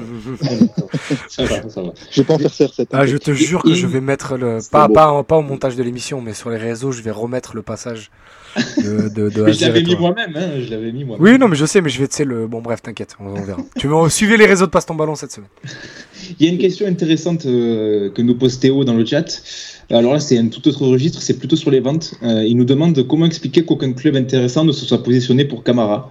Euh, hors Séville, si Koundé partait. Ah, très intéressant. Et il, et il conclut en, posant une question un petit peu ouverte. Il lui dit Voit-on nos joueurs trop beaux? C'est là, les gars, qu'est-ce que qu'est-ce que ça vous inspire si nous demande Théo? Complètement raison, je pense en tout cas pour Camara. Euh, après, je, encore une fois, c'est un avis marginal dans, dans, la team OM, mais je sais qu'en tout cas, à, à, titre personnel, euh, je trouve que Boubacar Camara, c'est pas forcément un aussi bon joueur qu'on nous le vend. Euh, que quand il était en, défense, en défense centrale, il n'a pas été transcendant, il a même perdu sa place. Que c'est ce repositionnement en point de base d'un 4-3-3 euh, sous André Villas-Boas en tant que vraiment destructeur de jeu qui lui a qui a véritablement fait décoller sa carrière à l'OM et sa carrière tout court. Euh, c'est un, un, bon joueur, moi je l'aime bien Camara, mais malheureusement c'est quand même une niche et surtout à son poste. Euh, c'est quand même assez peu adapté au football actuel et surtout il y a quand même des meilleurs joueurs euh, en Europe et je pense que c'est très loin d'être le premier choix des joueurs dont on pense auquel il peut prétendre quoi. et il, a, il aurait raison, il aurait raison de dire ça. Longue discussion, hein, longue discussion. Mathieu, euh, est-ce que toi, comment tu analyses euh, bah, son non-départ, mais surtout le fait que, bah, comme nous demande Théo dans le chat, euh, finalement, il n'y ait pas eu d'offre si alléchante que ça pour lui?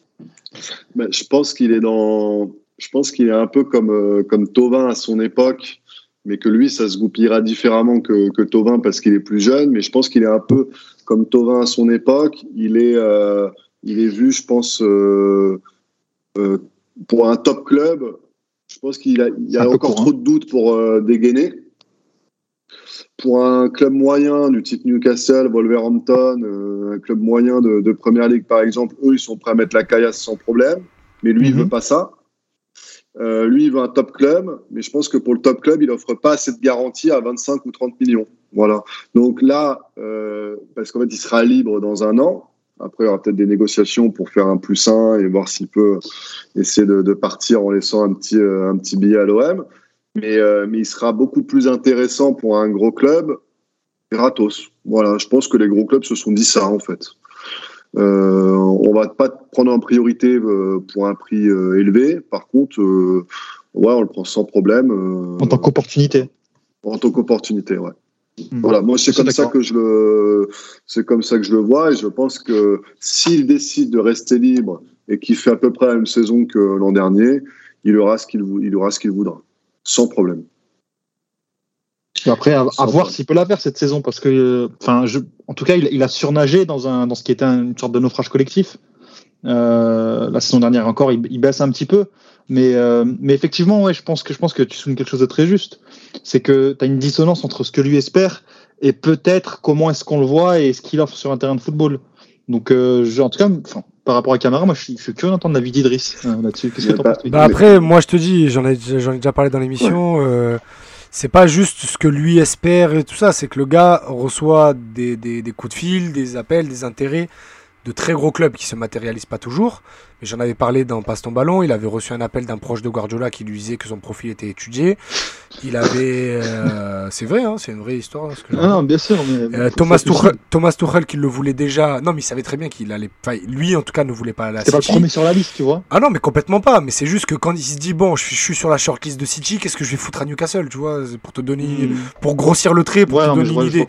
Et. Euh, c'est ça. Et, et, puis Thomas Tuchel qui depuis, qui, depuis que Thomas Tuchel est arrivé au PSG, euh, veut Camara et, fait tout, fait des pieds et des mains pour avoir Camara. Sauf que cet été, Chelsea, vous avez remarqué, qu'il a, mis beaucoup de temps à lancer son mercato. Et quand ils ont lancé leur mercato, au final, ils ont pris aucun défenseur. Donc euh, au final. Ils ont essayé Koundé quand même, c'est parce qu'ils ont essayé Koundé, ça s'est pas fait. Et c'est surtout, et c'est surtout que c'est le board de Chelsea qui, veut, qui voulait Koundé au, devant Camara parce que Koundé était international et qu'ils étaient prêts à aller contre la vie de Tourelle pour avoir Koundé. Et euh, mais pour le coup, c'est ce que je te dis, c'est Camara reçoit des intérêts non formels de très gros clubs. Et derrière, ensuite, euh, y a, ça suit pas toujours. Voilà, ouais, je pense que Idriss, tu résumes bien. Euh, on arrive à avoir une situation claire. C'est-à-dire qu'aujourd'hui, si un gros club aurait pu dégainer en fin de mercato, bon, le Real l'a fait pour Cavaminga, mais, mais je pense que celui, par exemple, qui avait la super cote en fin de mercato à son, à son poste, ou en tout cas apparenté, c'était Chouameni. Là, les gros clubs se disent, ouais, pourquoi pas dégainer une offre à 30, 40 euh, millions. Mais l'évidence n'était pas la même pour Camara.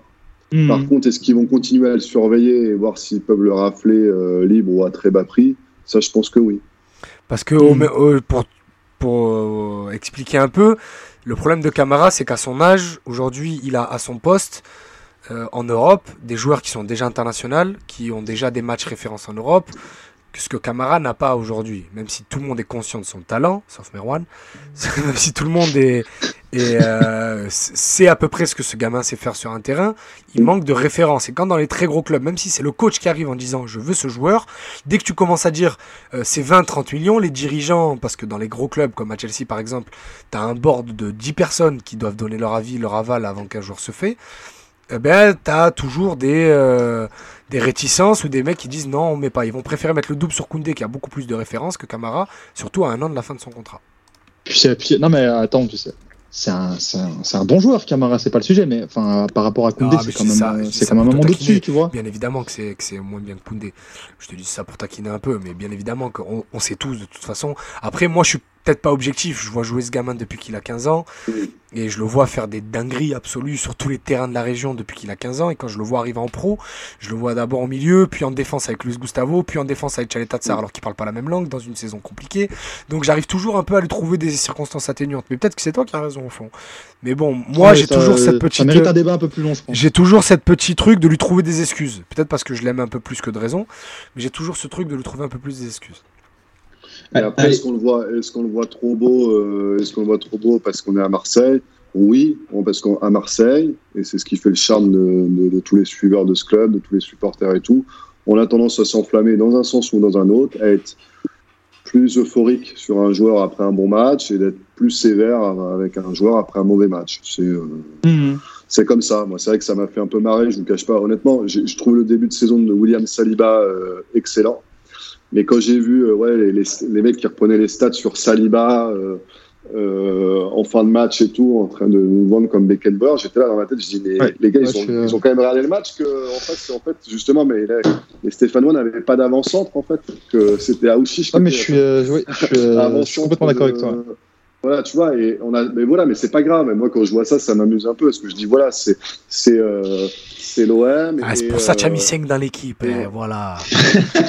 voilà on, lui a mis, on lui a mis plus, et de toute façon, je trouve que déjà, enfin, déjà, voilà, pour avoir un bon indice, un, bon indicateur d'un joueur, c'est la régularité qui compte. On voit qu'un Saliba, c'est le défenseur de l'OM de loin le plus régulier sur le début de saison, et que Camara, quoi qu'on en dise, l'an dernier, a été, même dans, une équipe, même dans un moment difficile pour l'OM, a été le joueur le plus régulier. C'est le meilleur joueur de la saison euh, Sans être extraordinaire, et c'est vrai qu'il s'est un peu tiré une balle dans le pied peut-être auprès de certains clubs en Ligue des Champions. Il n'a pas survolé du tout en Ligue des Champions.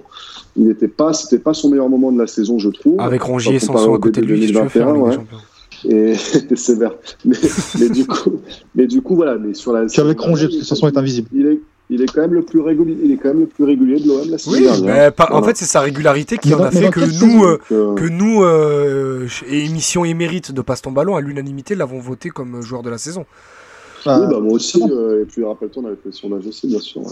Un, peu par défaut quand même, les amis, parce que, enfin, encore une, encore une fois, il fait une grande Camara. Un, peu par défaut, mais comme je te dis, c'est par rapport à la régularité. C'est qu'au final, c'est le joueur qui a, qui a qui a peut-être pas été euh, le, meilleur objectivement sur la saison, parce qu'on va te dire, on va te parler bien évidemment de Payet, euh, mais mais euh, mais, mais c'est celui qui de la première à la 38e journée a maintenu le niveau le plus haut. Oui, bah. il t'a le moins déçu. Ouais, alors sur la saison dernière, et puis bon, Milik et Lirola n'ont fait qu'une demi-saison surtout, mais ça, moi j'ai quand même te poser une question. Est-ce que est-ce que c'est son profil de joueur et son poste fait que de toute façon il sera il sera toujours moins sexy que d'autres? Bah, je, suis complètement d'accord avec toi et, et, encore plus. Euh, surtout Sentinelle, euh, c'est pas toujours le plus sexy. Hein. Mais justement, est-ce que, est que, toi vraiment tu penses que ça peut devenir un joueur influent sur le terrain, notamment dans un jeu de possession? Sincèrement, je ne pense pas et je suis pas sûr qu'il en soit capable. Je, pense. Tu poses, une, tu poses une bonne question, je ne sais pas. Tu vois, c'est. Euh, bon, en tout cas, moi, c'est la grosse limite que je lui pose, c'est que j'ai l'impression que ses potentialités, balle au pied, et notamment en termes de vision de jeu, parce que techniquement, on l'a vu, que c'est un joueur qui est capable, enfin, il est, il est pas maladroit avec le ballon, d'accord, mais pour s'en servir et pour s'en servir au bon moment, il y a encore des carences, je trouve, et ça se voit particulièrement cette saison, même si voilà, c'est pas son poste. Euh, et c'est vrai que aujourd'hui, dans ce football de transition où tu as besoin d'un joueur qui a un cerveau qui va à 1000 à l'heure, et avec Camara, c'est pas forcément le cas, en tout cas en phase de possession, et surtout, même en transition défensive, tu vois que c'est quand même un gros gabarit. Euh, quand tu lui donnes des immenses zones à couvrir, ça peut être assez compliqué. Euh, même en termes de coffre, on voit qu'il a quand même tiré la langue, même la saison dernière et cette saison-là, il a quand même tiré la langue à, plusieurs moments, euh, sincèrement. Et tu te dis que, bon, au milieu de terrain, ça va être un joueur qui effectivement ne sera jamais nul, mais sera jamais incroyable. Et pour que je pense qu'il ait la carrière que lui, en tout cas, se, matérialise dans sa tête, il faudrait peut-être qu'il revienne en défense centrale avec d'autres qualités que celles qu'on lui a vues quand, euh, quand il s'y installait, parce que c'est vrai qu'il avait, mm. avait des défauts. À la place de Balerdi, hein, Merwan Oh, mais bien tous les jours. tous les jours. Et pour, j'avais prévu, sur lui, j'avais prévu un visuel caméra, je l'ai pas utilisé d'une émission. tu l'as pas Pour terminer sur lui, je pense que ça s'est joué à quand même à pas grand chose sur euh, vraiment sur Séville. Hein. Euh, vous ah parlez de, de, Koundé qui n'est pas parti, ouais, ouais, ouais, qui n'est pas parti, et puis le fait qu'ils ils, ils, ont préféré de l'année qui sortait d'un bon euro, le danois de, Dortmund. Mm. Euh, voilà, ça s'est joué à ça s'est joué à pas grand chose. Je pense qu'il aille à qu'il aille à Séville et qu'il passe de vraiment euh, shortlist à euh, priorité absolue et qu'on dégaine les, les millions. Je pense qu'on est on est passé à rien. Mais du coup, c'était de l'année ou Camara ou Camara c'était bien le domino qui, qui tomberait si si Koundé allait à Séville? Les deux, je pense. Je pense qu'il y avait une... Enfin, moi, on m'a aussi parlé vraiment du fait que de l'année était, a été choisi euh, un tout petit peu avant lui. Quoi. Ok. D'ailleurs, de fait, un peu avant lui. Ok, ok, ça marche. Alors, en tout cas, voilà, Monchi a sans arrêt pris les nouvelles du joueur. Euh. Les gars, je vous propose, il nous reste, allez, on va dire 10 euh, grosses minutes. rapidement, deux, trois questions là, sur, le, sur le mercato. Alors, euh, on a Valentin qui nous demande, euh, alors ça a déjà été évoqué cet été, mais euh, là pour faire un petit rappel, Valentin nous demande Gendouzi et Under, est-ce que ce sont bien des obligations, des obligations d'achat C'est avec leurs leur prêts ou c'est des options qui sont un peu plus difficiles à atteindre? Comment ça s'est comment ça s'est goupillé? Non, c'est assez simple à atteindre les deux. Donc oui, option automatique quasiment. on peut, oui, on peut penser que ça, s'activera. En tout cas, euh, l'OM, l'OM, quand ils ont présenté un peu leur bilan de mercato chiffré au club euh, fin août, ils étaient quasiment, voilà, ils disaient qu'ils avaient, sorti 80 millions d'euros à peu près. Donc, donc 50, un peu plus de 50 sur cette saison. Et après, on montera peut-être une nouvelle trentaine avec Gendouzi, Under et, et Paul Lopez avec quand même plus de un peu de suspense pour Paul Lopez, mais les deux autres. Euh, oui, Gendouzi Under, ça va être levé. Ça va être levé. À moins d'une saison hécatombe où, euh, où tu finis où en janvier on est à la 14e place sans aucun objectif, ça va être levé. Et on a Vivien qui nous demande quelle est l'évolution de la masse salariale sur ce mercato. Euh... C'était 5 à 10% de moins, comme l'a dit Mathieu tout à l'heure. Ouais, c'est ça, c'est ce que c'est ça, ouais, qu'on est on est bon, on est sur une tendance à la baisse de la masse salariale depuis euh, depuis la saison 2018-2019. Et là, on est à peu près, euh, oui, on, on, on m'a dit euh, le mardi, on m'a dit 5 à à peu près 5 à 10% de, de moins. Euh, sachant qu'après, il faudra voir s'il y a des objectifs qui sont remplis après, il faudra voir les parts variables, etc. Euh, un truc déjà, important. Déjà, tu t'es débarrassé entre guillemets du contrat de Tovin et de Germain, ça a fait un peu de place. Ouais, mais bon, tu vois, tu. Mais, mais c'est vrai que certains, certains disaient que, en fait, euh, on, certains disaient on fait un mercato sans moyens, c'est pas vrai. On avait quand même des moyens, justement, liés au fait qu'on avait des gens qui partaient. Voilà, donc Mmh, euh, clair. ça permettait de, ça permettait quand même d'avoir de la marge de manœuvre qui a été plutôt bien utilisée, mais aussi avec des salaires qui sont, bah, qui sont des salaires anglais pour un mec comme Gendouzi et Saliba, qui sont des salaires importants pour euh, pour Under aussi. Donc euh, voilà. Je crois ça- que pour Saliba, Arsenal paye une partie. Hein. Ça compense. Euh, ça, je ne, je ne sais pas. Je sais Je, que. crois- je sais que ça a été négocié, que ça a été en- que c'était en bonne voie. Parce qu'il a un Je vrai, il a un salaire anglais, euh, Saliba, mais après de là à te dire que, que c'est sûr, non. Mais je sais que ça a été, né- ça, c'est- ça a été sur la table à un moment. Je Mais, ne euh, sais pas, mais et, su- et surtout juste pour terminer, je vous avais préparé aussi sur. Harit, sur la Massad, sur Harit. Ah. En fait, euh, bon, on, on parle beaucoup d'Alvaro, Baleardi et, et Lirola qui ont fait un effort. Bon, il faut savoir que ils ont reporté leur salaire à l'année prochaine et c'est globalement pour justement aussi faire en sorte que tu vois il y ait cette baisse aussi globale en fait.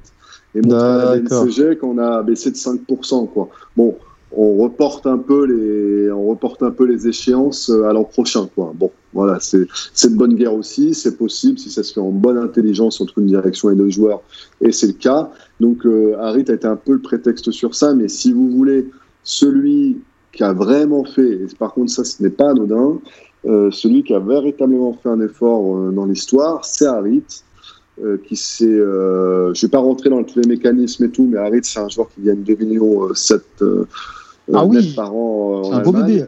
Euh, voilà, et, et qui s'est assis sur une, une bonne partie de sa rémunération, et, euh, et notamment, après, il y, a- il y a plein de mécanismes et tout, donc je ne vais pas rentrer dans les, dans les détails, mais il y a un tiers du, du salaire de cette année, qui ne, de son salaire de Schalke, qui ne, rever- qui ne verra pas cette année, voilà, qui ne reverra oui. jamais, lui, par contre. Ah oui, c'est. C'est que- vraiment assis, il s'est vraiment assis, assis, assis sur de l'argent. Pour jouer, pour jouer au con. Vraiment juste pour jouer au con. Est-ce que c'était pas aussi son. pour jouer au con. Bah, écoute, Ah, d'accord, écoute écoute la question qui suit Ah, je, derrière. je pensais que tu parlais de Harit. Non, non, non, c'est moi que je vais poser, je vais poser une question un peu con derrière.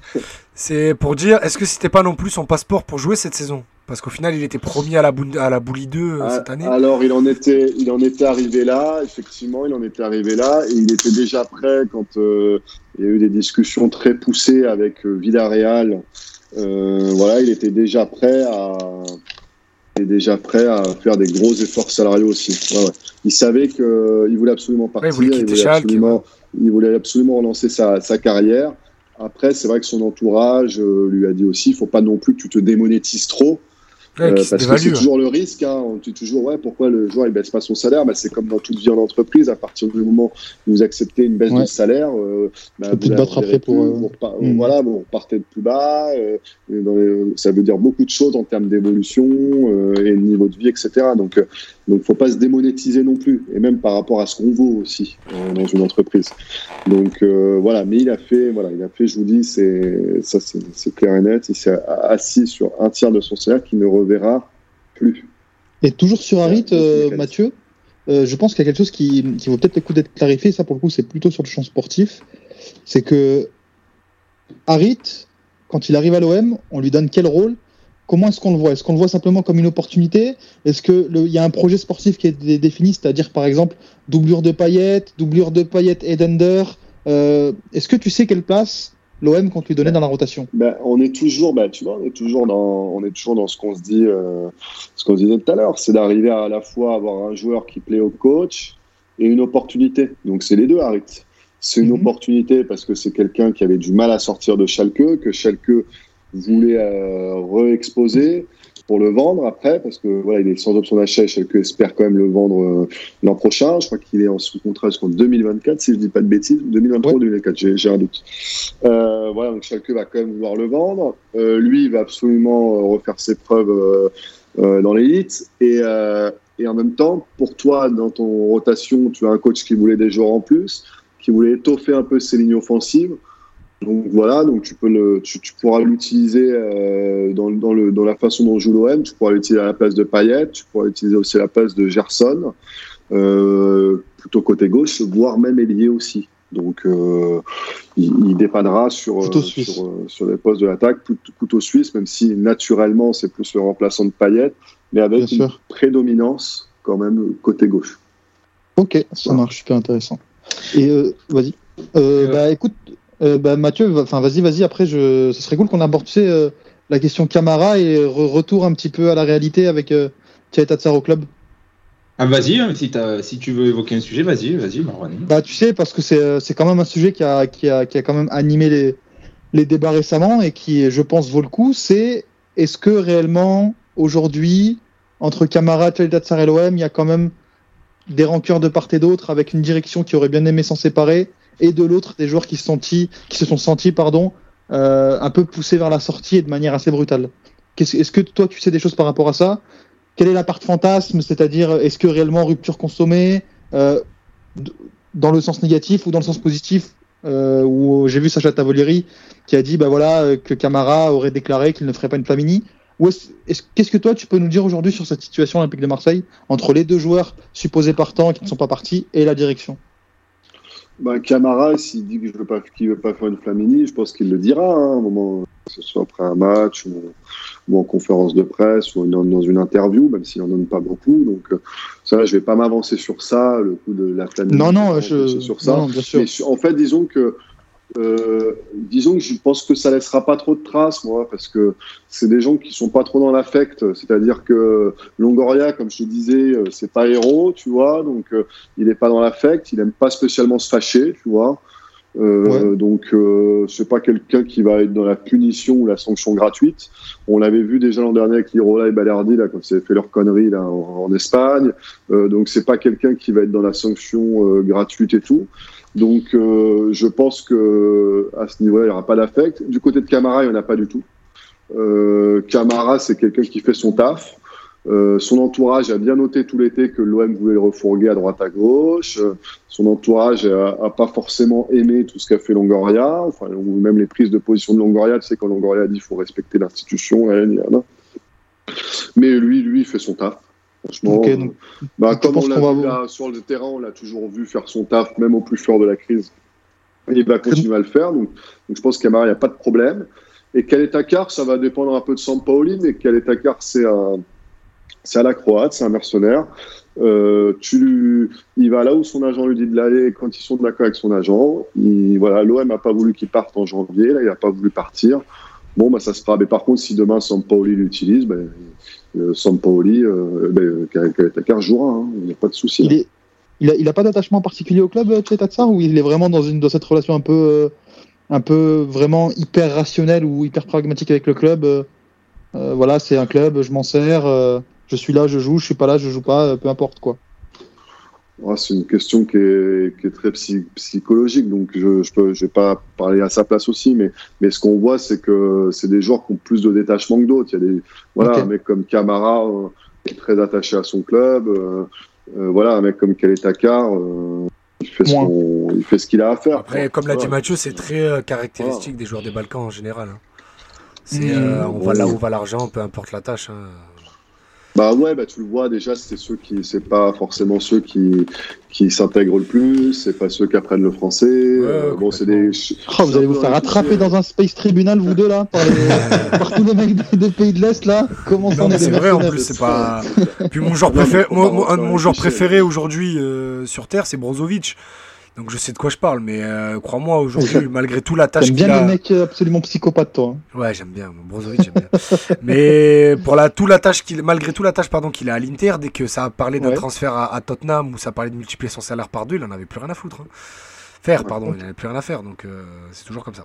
Bref, euh, juste Mathieu avait une question. De toute façon, ils vont être utilisés, donc. Euh, oui, non, mais moi je, le disais, je le disais lors de la dernière émission, j'y crois pas moi à cette info, et je pense que Chalet Tatsar, il va, je vois pas Sampaoli s'en passer toute la semaine. de toute façon, il a je été. Pense que sous le coup de l'émotion, ils étaient énervés. Je oui, vraiment la, direction de l'OM, et ça, c'est pas une info, mais je te le dis, elle était énervée mardi soir. Bon, ben voilà, mais après, encore une fois, Longoria, c'est quelqu'un, euh, il était peut-être énervé que, comme il a dit pour Ben Arfa, ben, euh, il ne met pas la misère tous les jours, pas parce que mes collègues ont écrit que Ben Arfa voulait, tu vois, voulait venir à l'OM. Je crois que Matt avait une dernière question. Notre, notre, ami, euh, notre ami 13, euh, qu'on salue, euh, vient de publier sur son compte Twitter la liste de l'OM pour l'Europa League et Tchaï Tatsar figure bien dans la liste. Donc, je pense que le, je pense ah bah que le club comptera sur lui. Je pense que le club comptera sur lui. Bah, à partir du moment où il voulait trois défenseurs, il voulait six centraux carrément, donc, et qu'il voulait le remplacer. Hein, si Kaleta partait, il voulait le remplacer, la Sampaoli. bon, c'est utile quoi. J'avais, j'avais une, dernière question pour, avant qu'on conclue, les gars, parce que ça fait déjà euh, presque une heure et demie d'émission. Euh, sur le, la non-venue d'un neuf, euh, est-ce que, Mathieu, tu as des infos sur, euh, sur le fait que l'OM était vraiment proche de signer un attaquant? Est-ce qu'il y a eu des dossiers qui étaient tout, tout près d'être finalisés? Alors, on sait que ça ne s'est pas fait par rapport aux contraintes de la DNCG, financière, tout ça. Mais est-ce que malgré tout, il y a quand même eu des, des dossiers très, très avancés? Ben, C'était compliqué. Tu, peux avoir des dossiers qui étaient avancés au niveau contractuel. Euh, alors, tout à l'heure, j'ai pris l'exemple de Boga, où Boga, il avait, bon, lui, c'était pour le poste d'ailier, mais il avait, euh, il avait son contrat avec le frère. Le frère avait le contrat en main de l'OM. Il savait combien il gagnait à l'OM et ça serait bien. Mais, mais, euh, mais après, de là à, répondre aux attentes de Sassuelo, qui étaient énormes, hein, je crois que c'était au moins une vingtaine de millions d'euros, tu pouvais pas, tu pouvais pas aller sur ça. Et donc sur l'attaquant, sur l'attaquant, tu, pouvais. En fait, l'attaquant, le problème c'est que ça c'est encore une fois, ça s'est goupillé en fin de mercato. Au moment où tu as cramé tes cartouches sur Gerson et sur Lirola. Donc c'est les deux transferts qui te coûtent cher. Donc à partir du moment où tu as cramé tes cartouches sur les deux, euh, c'était très difficile. C'était très difficile pour Longoria de monter autre chose qu'un prêt euh, avec une option d'achat autour de 5-6 millions d'euros. Voilà, c'était à peu près ce qu'il pouvait proposé pour Wang, c'était ce qu'il pouvait proposer pour Delors. Euh, du coup, j'imagine aussi pour, euh, parce que ça, on avait eu la confirmation pour Sorlot, le, Norvégien. Euh, voilà, mais tu ne pouvais pas aller à, beaucoup plus, donc ce qui fait que bah, tu as été un petit peu piégé par ça, plus la DNCG. Quoi. Voilà. Eh ben, très bien. Très bien. Eh ben, on, va conclure sur ça, les gars. À part si tu as une dernière chose, vas-y, vas-y. Non, j'ai juste un truc à dire aussi parce que j'avais, mais comme j'ai préparé pour vous parce que je sais que vous êtes très sérieux. Euh, non, mais c'est vrai, ça rigole pas du tout, ça devient ah très professionnel, passe ton ballon, donc euh, faut être, faut être chaud. Non, mais c'est sur ton pas de la boutade, mais je trouve ça assez cool aussi quand même dans ton mercato de voir que bah, à la trêve internationale maintenant, on a des joueurs qui partent en sélection. Et ça, c'est beau. C'est clair. Ça veut dire quand même que tu as un petit peu upgrader ton, ton effectif, que bon, ben voilà, tu as des joueurs qui peuvent être prometteurs, tu as des joueurs qui sont appelés en sélection. Rappelons De La Fuente qui est parti avec les États-Unis. Euh, d'ailleurs, euh... Under avec la Turquie, Gerson avec le Brésil. Donc voilà, titulaire. C'est pas arrivé depuis Moser hein, qu'on a, qu'on a un joueur qui part avec le Brésil.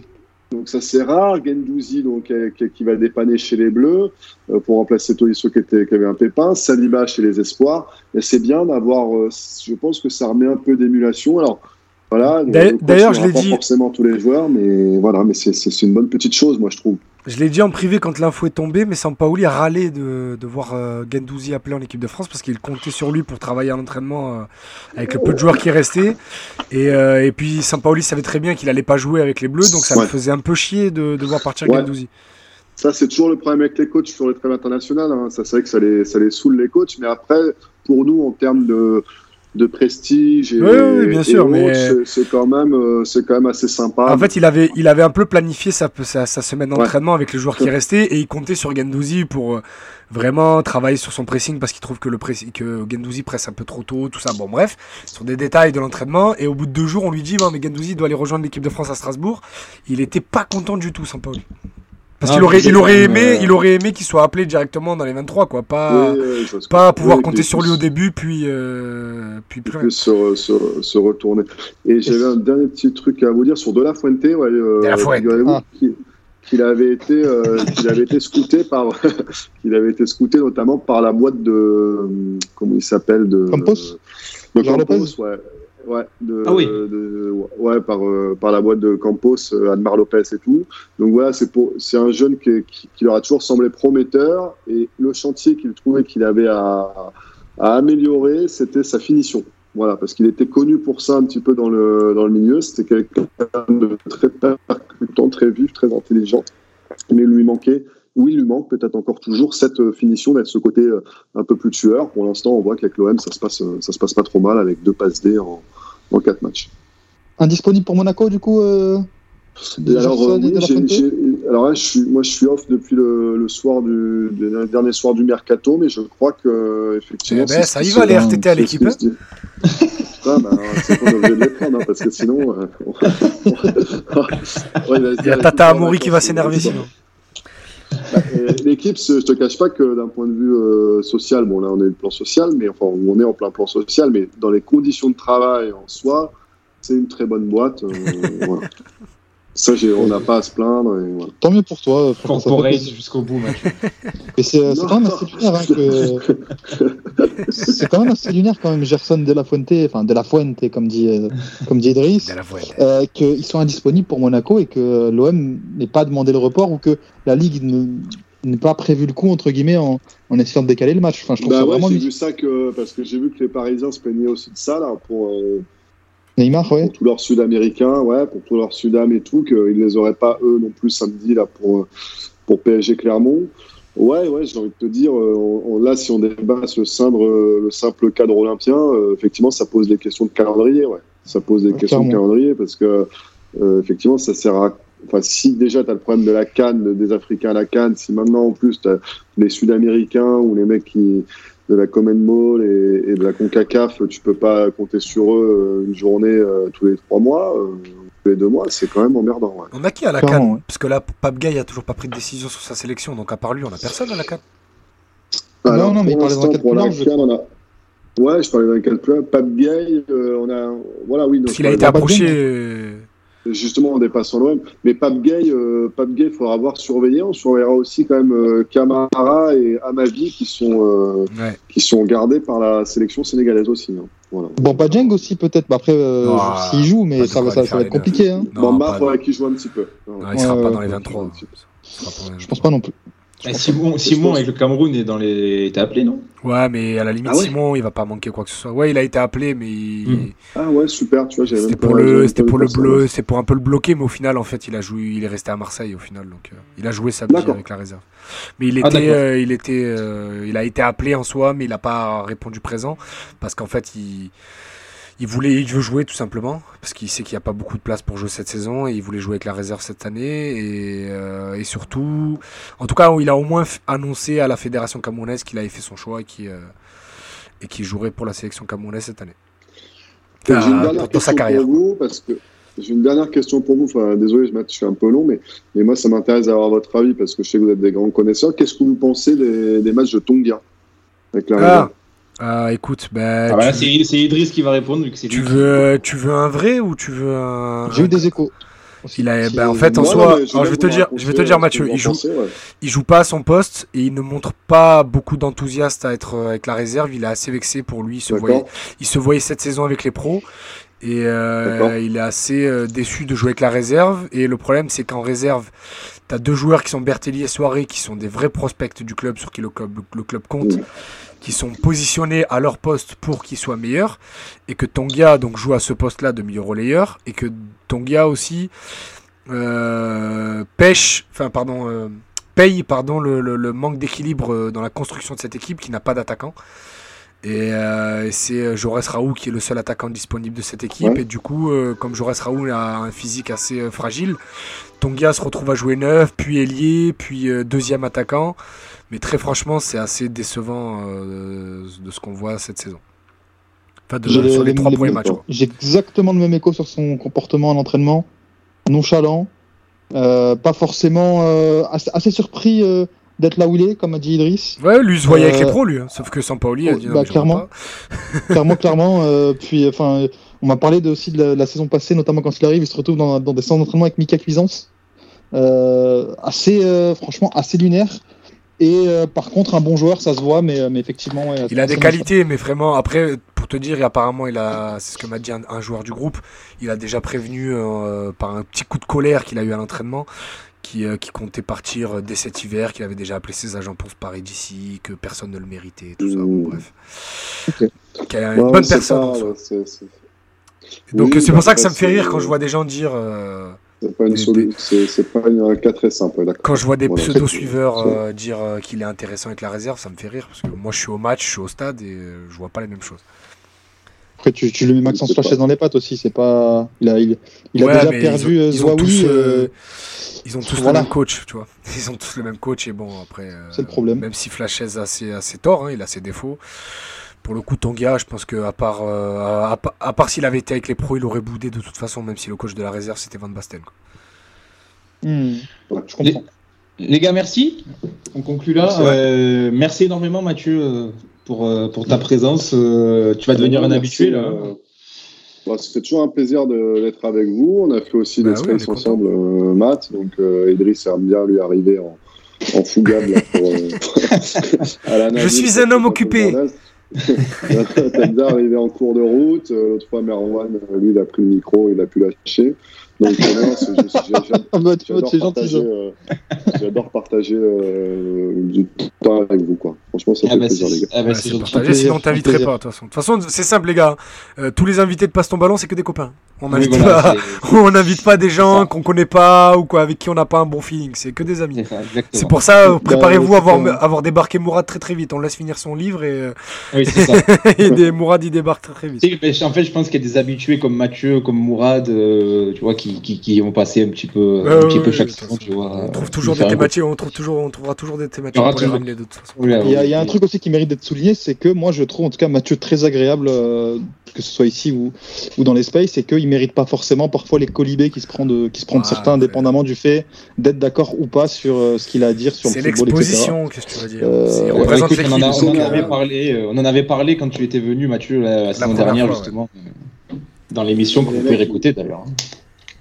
Ah, il, refait une petite pub, il est bon. Eh oui. Euh, pour, pour, euh, pour, répondre à ça, euh, depuis hier soir, et vu ce qu'a pris Ahmed Silla, je suis en paix en fait.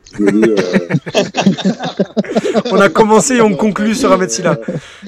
voilà, non, non, le, une pensée plutôt pour Ahmed. Hein. Moi, à côté, euh, tout va bien. c'est complètement raison. Il y aura un space, un space Mathieu Grégoire dans quelques mois, qui sait. Ce sera devant une tribunal pour ne pas avoir annoncé euh, la vente de Camara. Et la photo avec le maillot du PSG, Mathieu, quand est-ce que tu vas t'expliquer Celle-là, je pense que. tu sais que, Mathieu, on va conclure sur ça. Euh, pour faire le visuel de l'émission, j'ai tapé, ton... Bah, j'ai tapé ton nom, ton prénom dans Google Images. Et tu sais que la troisième photo qui sort, c'est toi avec le maillot du PSG. Hein. Ah bon? Ah bah, oui. tu, me, tu me l'apprends. tu me l'apprends, c'est drôle. J'ai quand même pas été euh, jusque-là mettre sur le visuel, mais bon. Je, te, je tenais ah, à te, merci, transmettre ah, là, ah, merci, là, tu m'aurais, tu m'aurais encore remis dans, les, dans la sauce. Allez, les gars, je vous ah, propose bah, cool. Allez, coupe là. Je vous embrasse, euh, les gars. Et pour nous, on se retrouve euh, bah, peut-être pas la semaine prochaine, Idriss. Euh, ouais, on sait pas. Il y a, y a, y a, y a, on est, Parce qu'on est lâchés par nos. Par les, autres, les autres membres de l'équipe ne seront pas de retour de sélection d'ici là. Donc euh, ça sera très international pour tout le monde. Mais euh, vous me connaissez, de toute façon, je suis pas du genre à abandonner, donc on va aller chercher des remplaçants. Il y a un certain Comorien des Lauriers là qui va avoir son téléphone qui va sonner. mais, mais, voilà, vous inquiétez pas, vous serez tenu au courant. Après le euh, si si on fait un débrief après Monaco ou pas, de toute façon. Voilà, c'est ça. On vous tiendra au courant. Allez, ben, bonne semaine tout le monde et salut, bonne soirée. Ciao, ciao. Ciao, comme. Oh.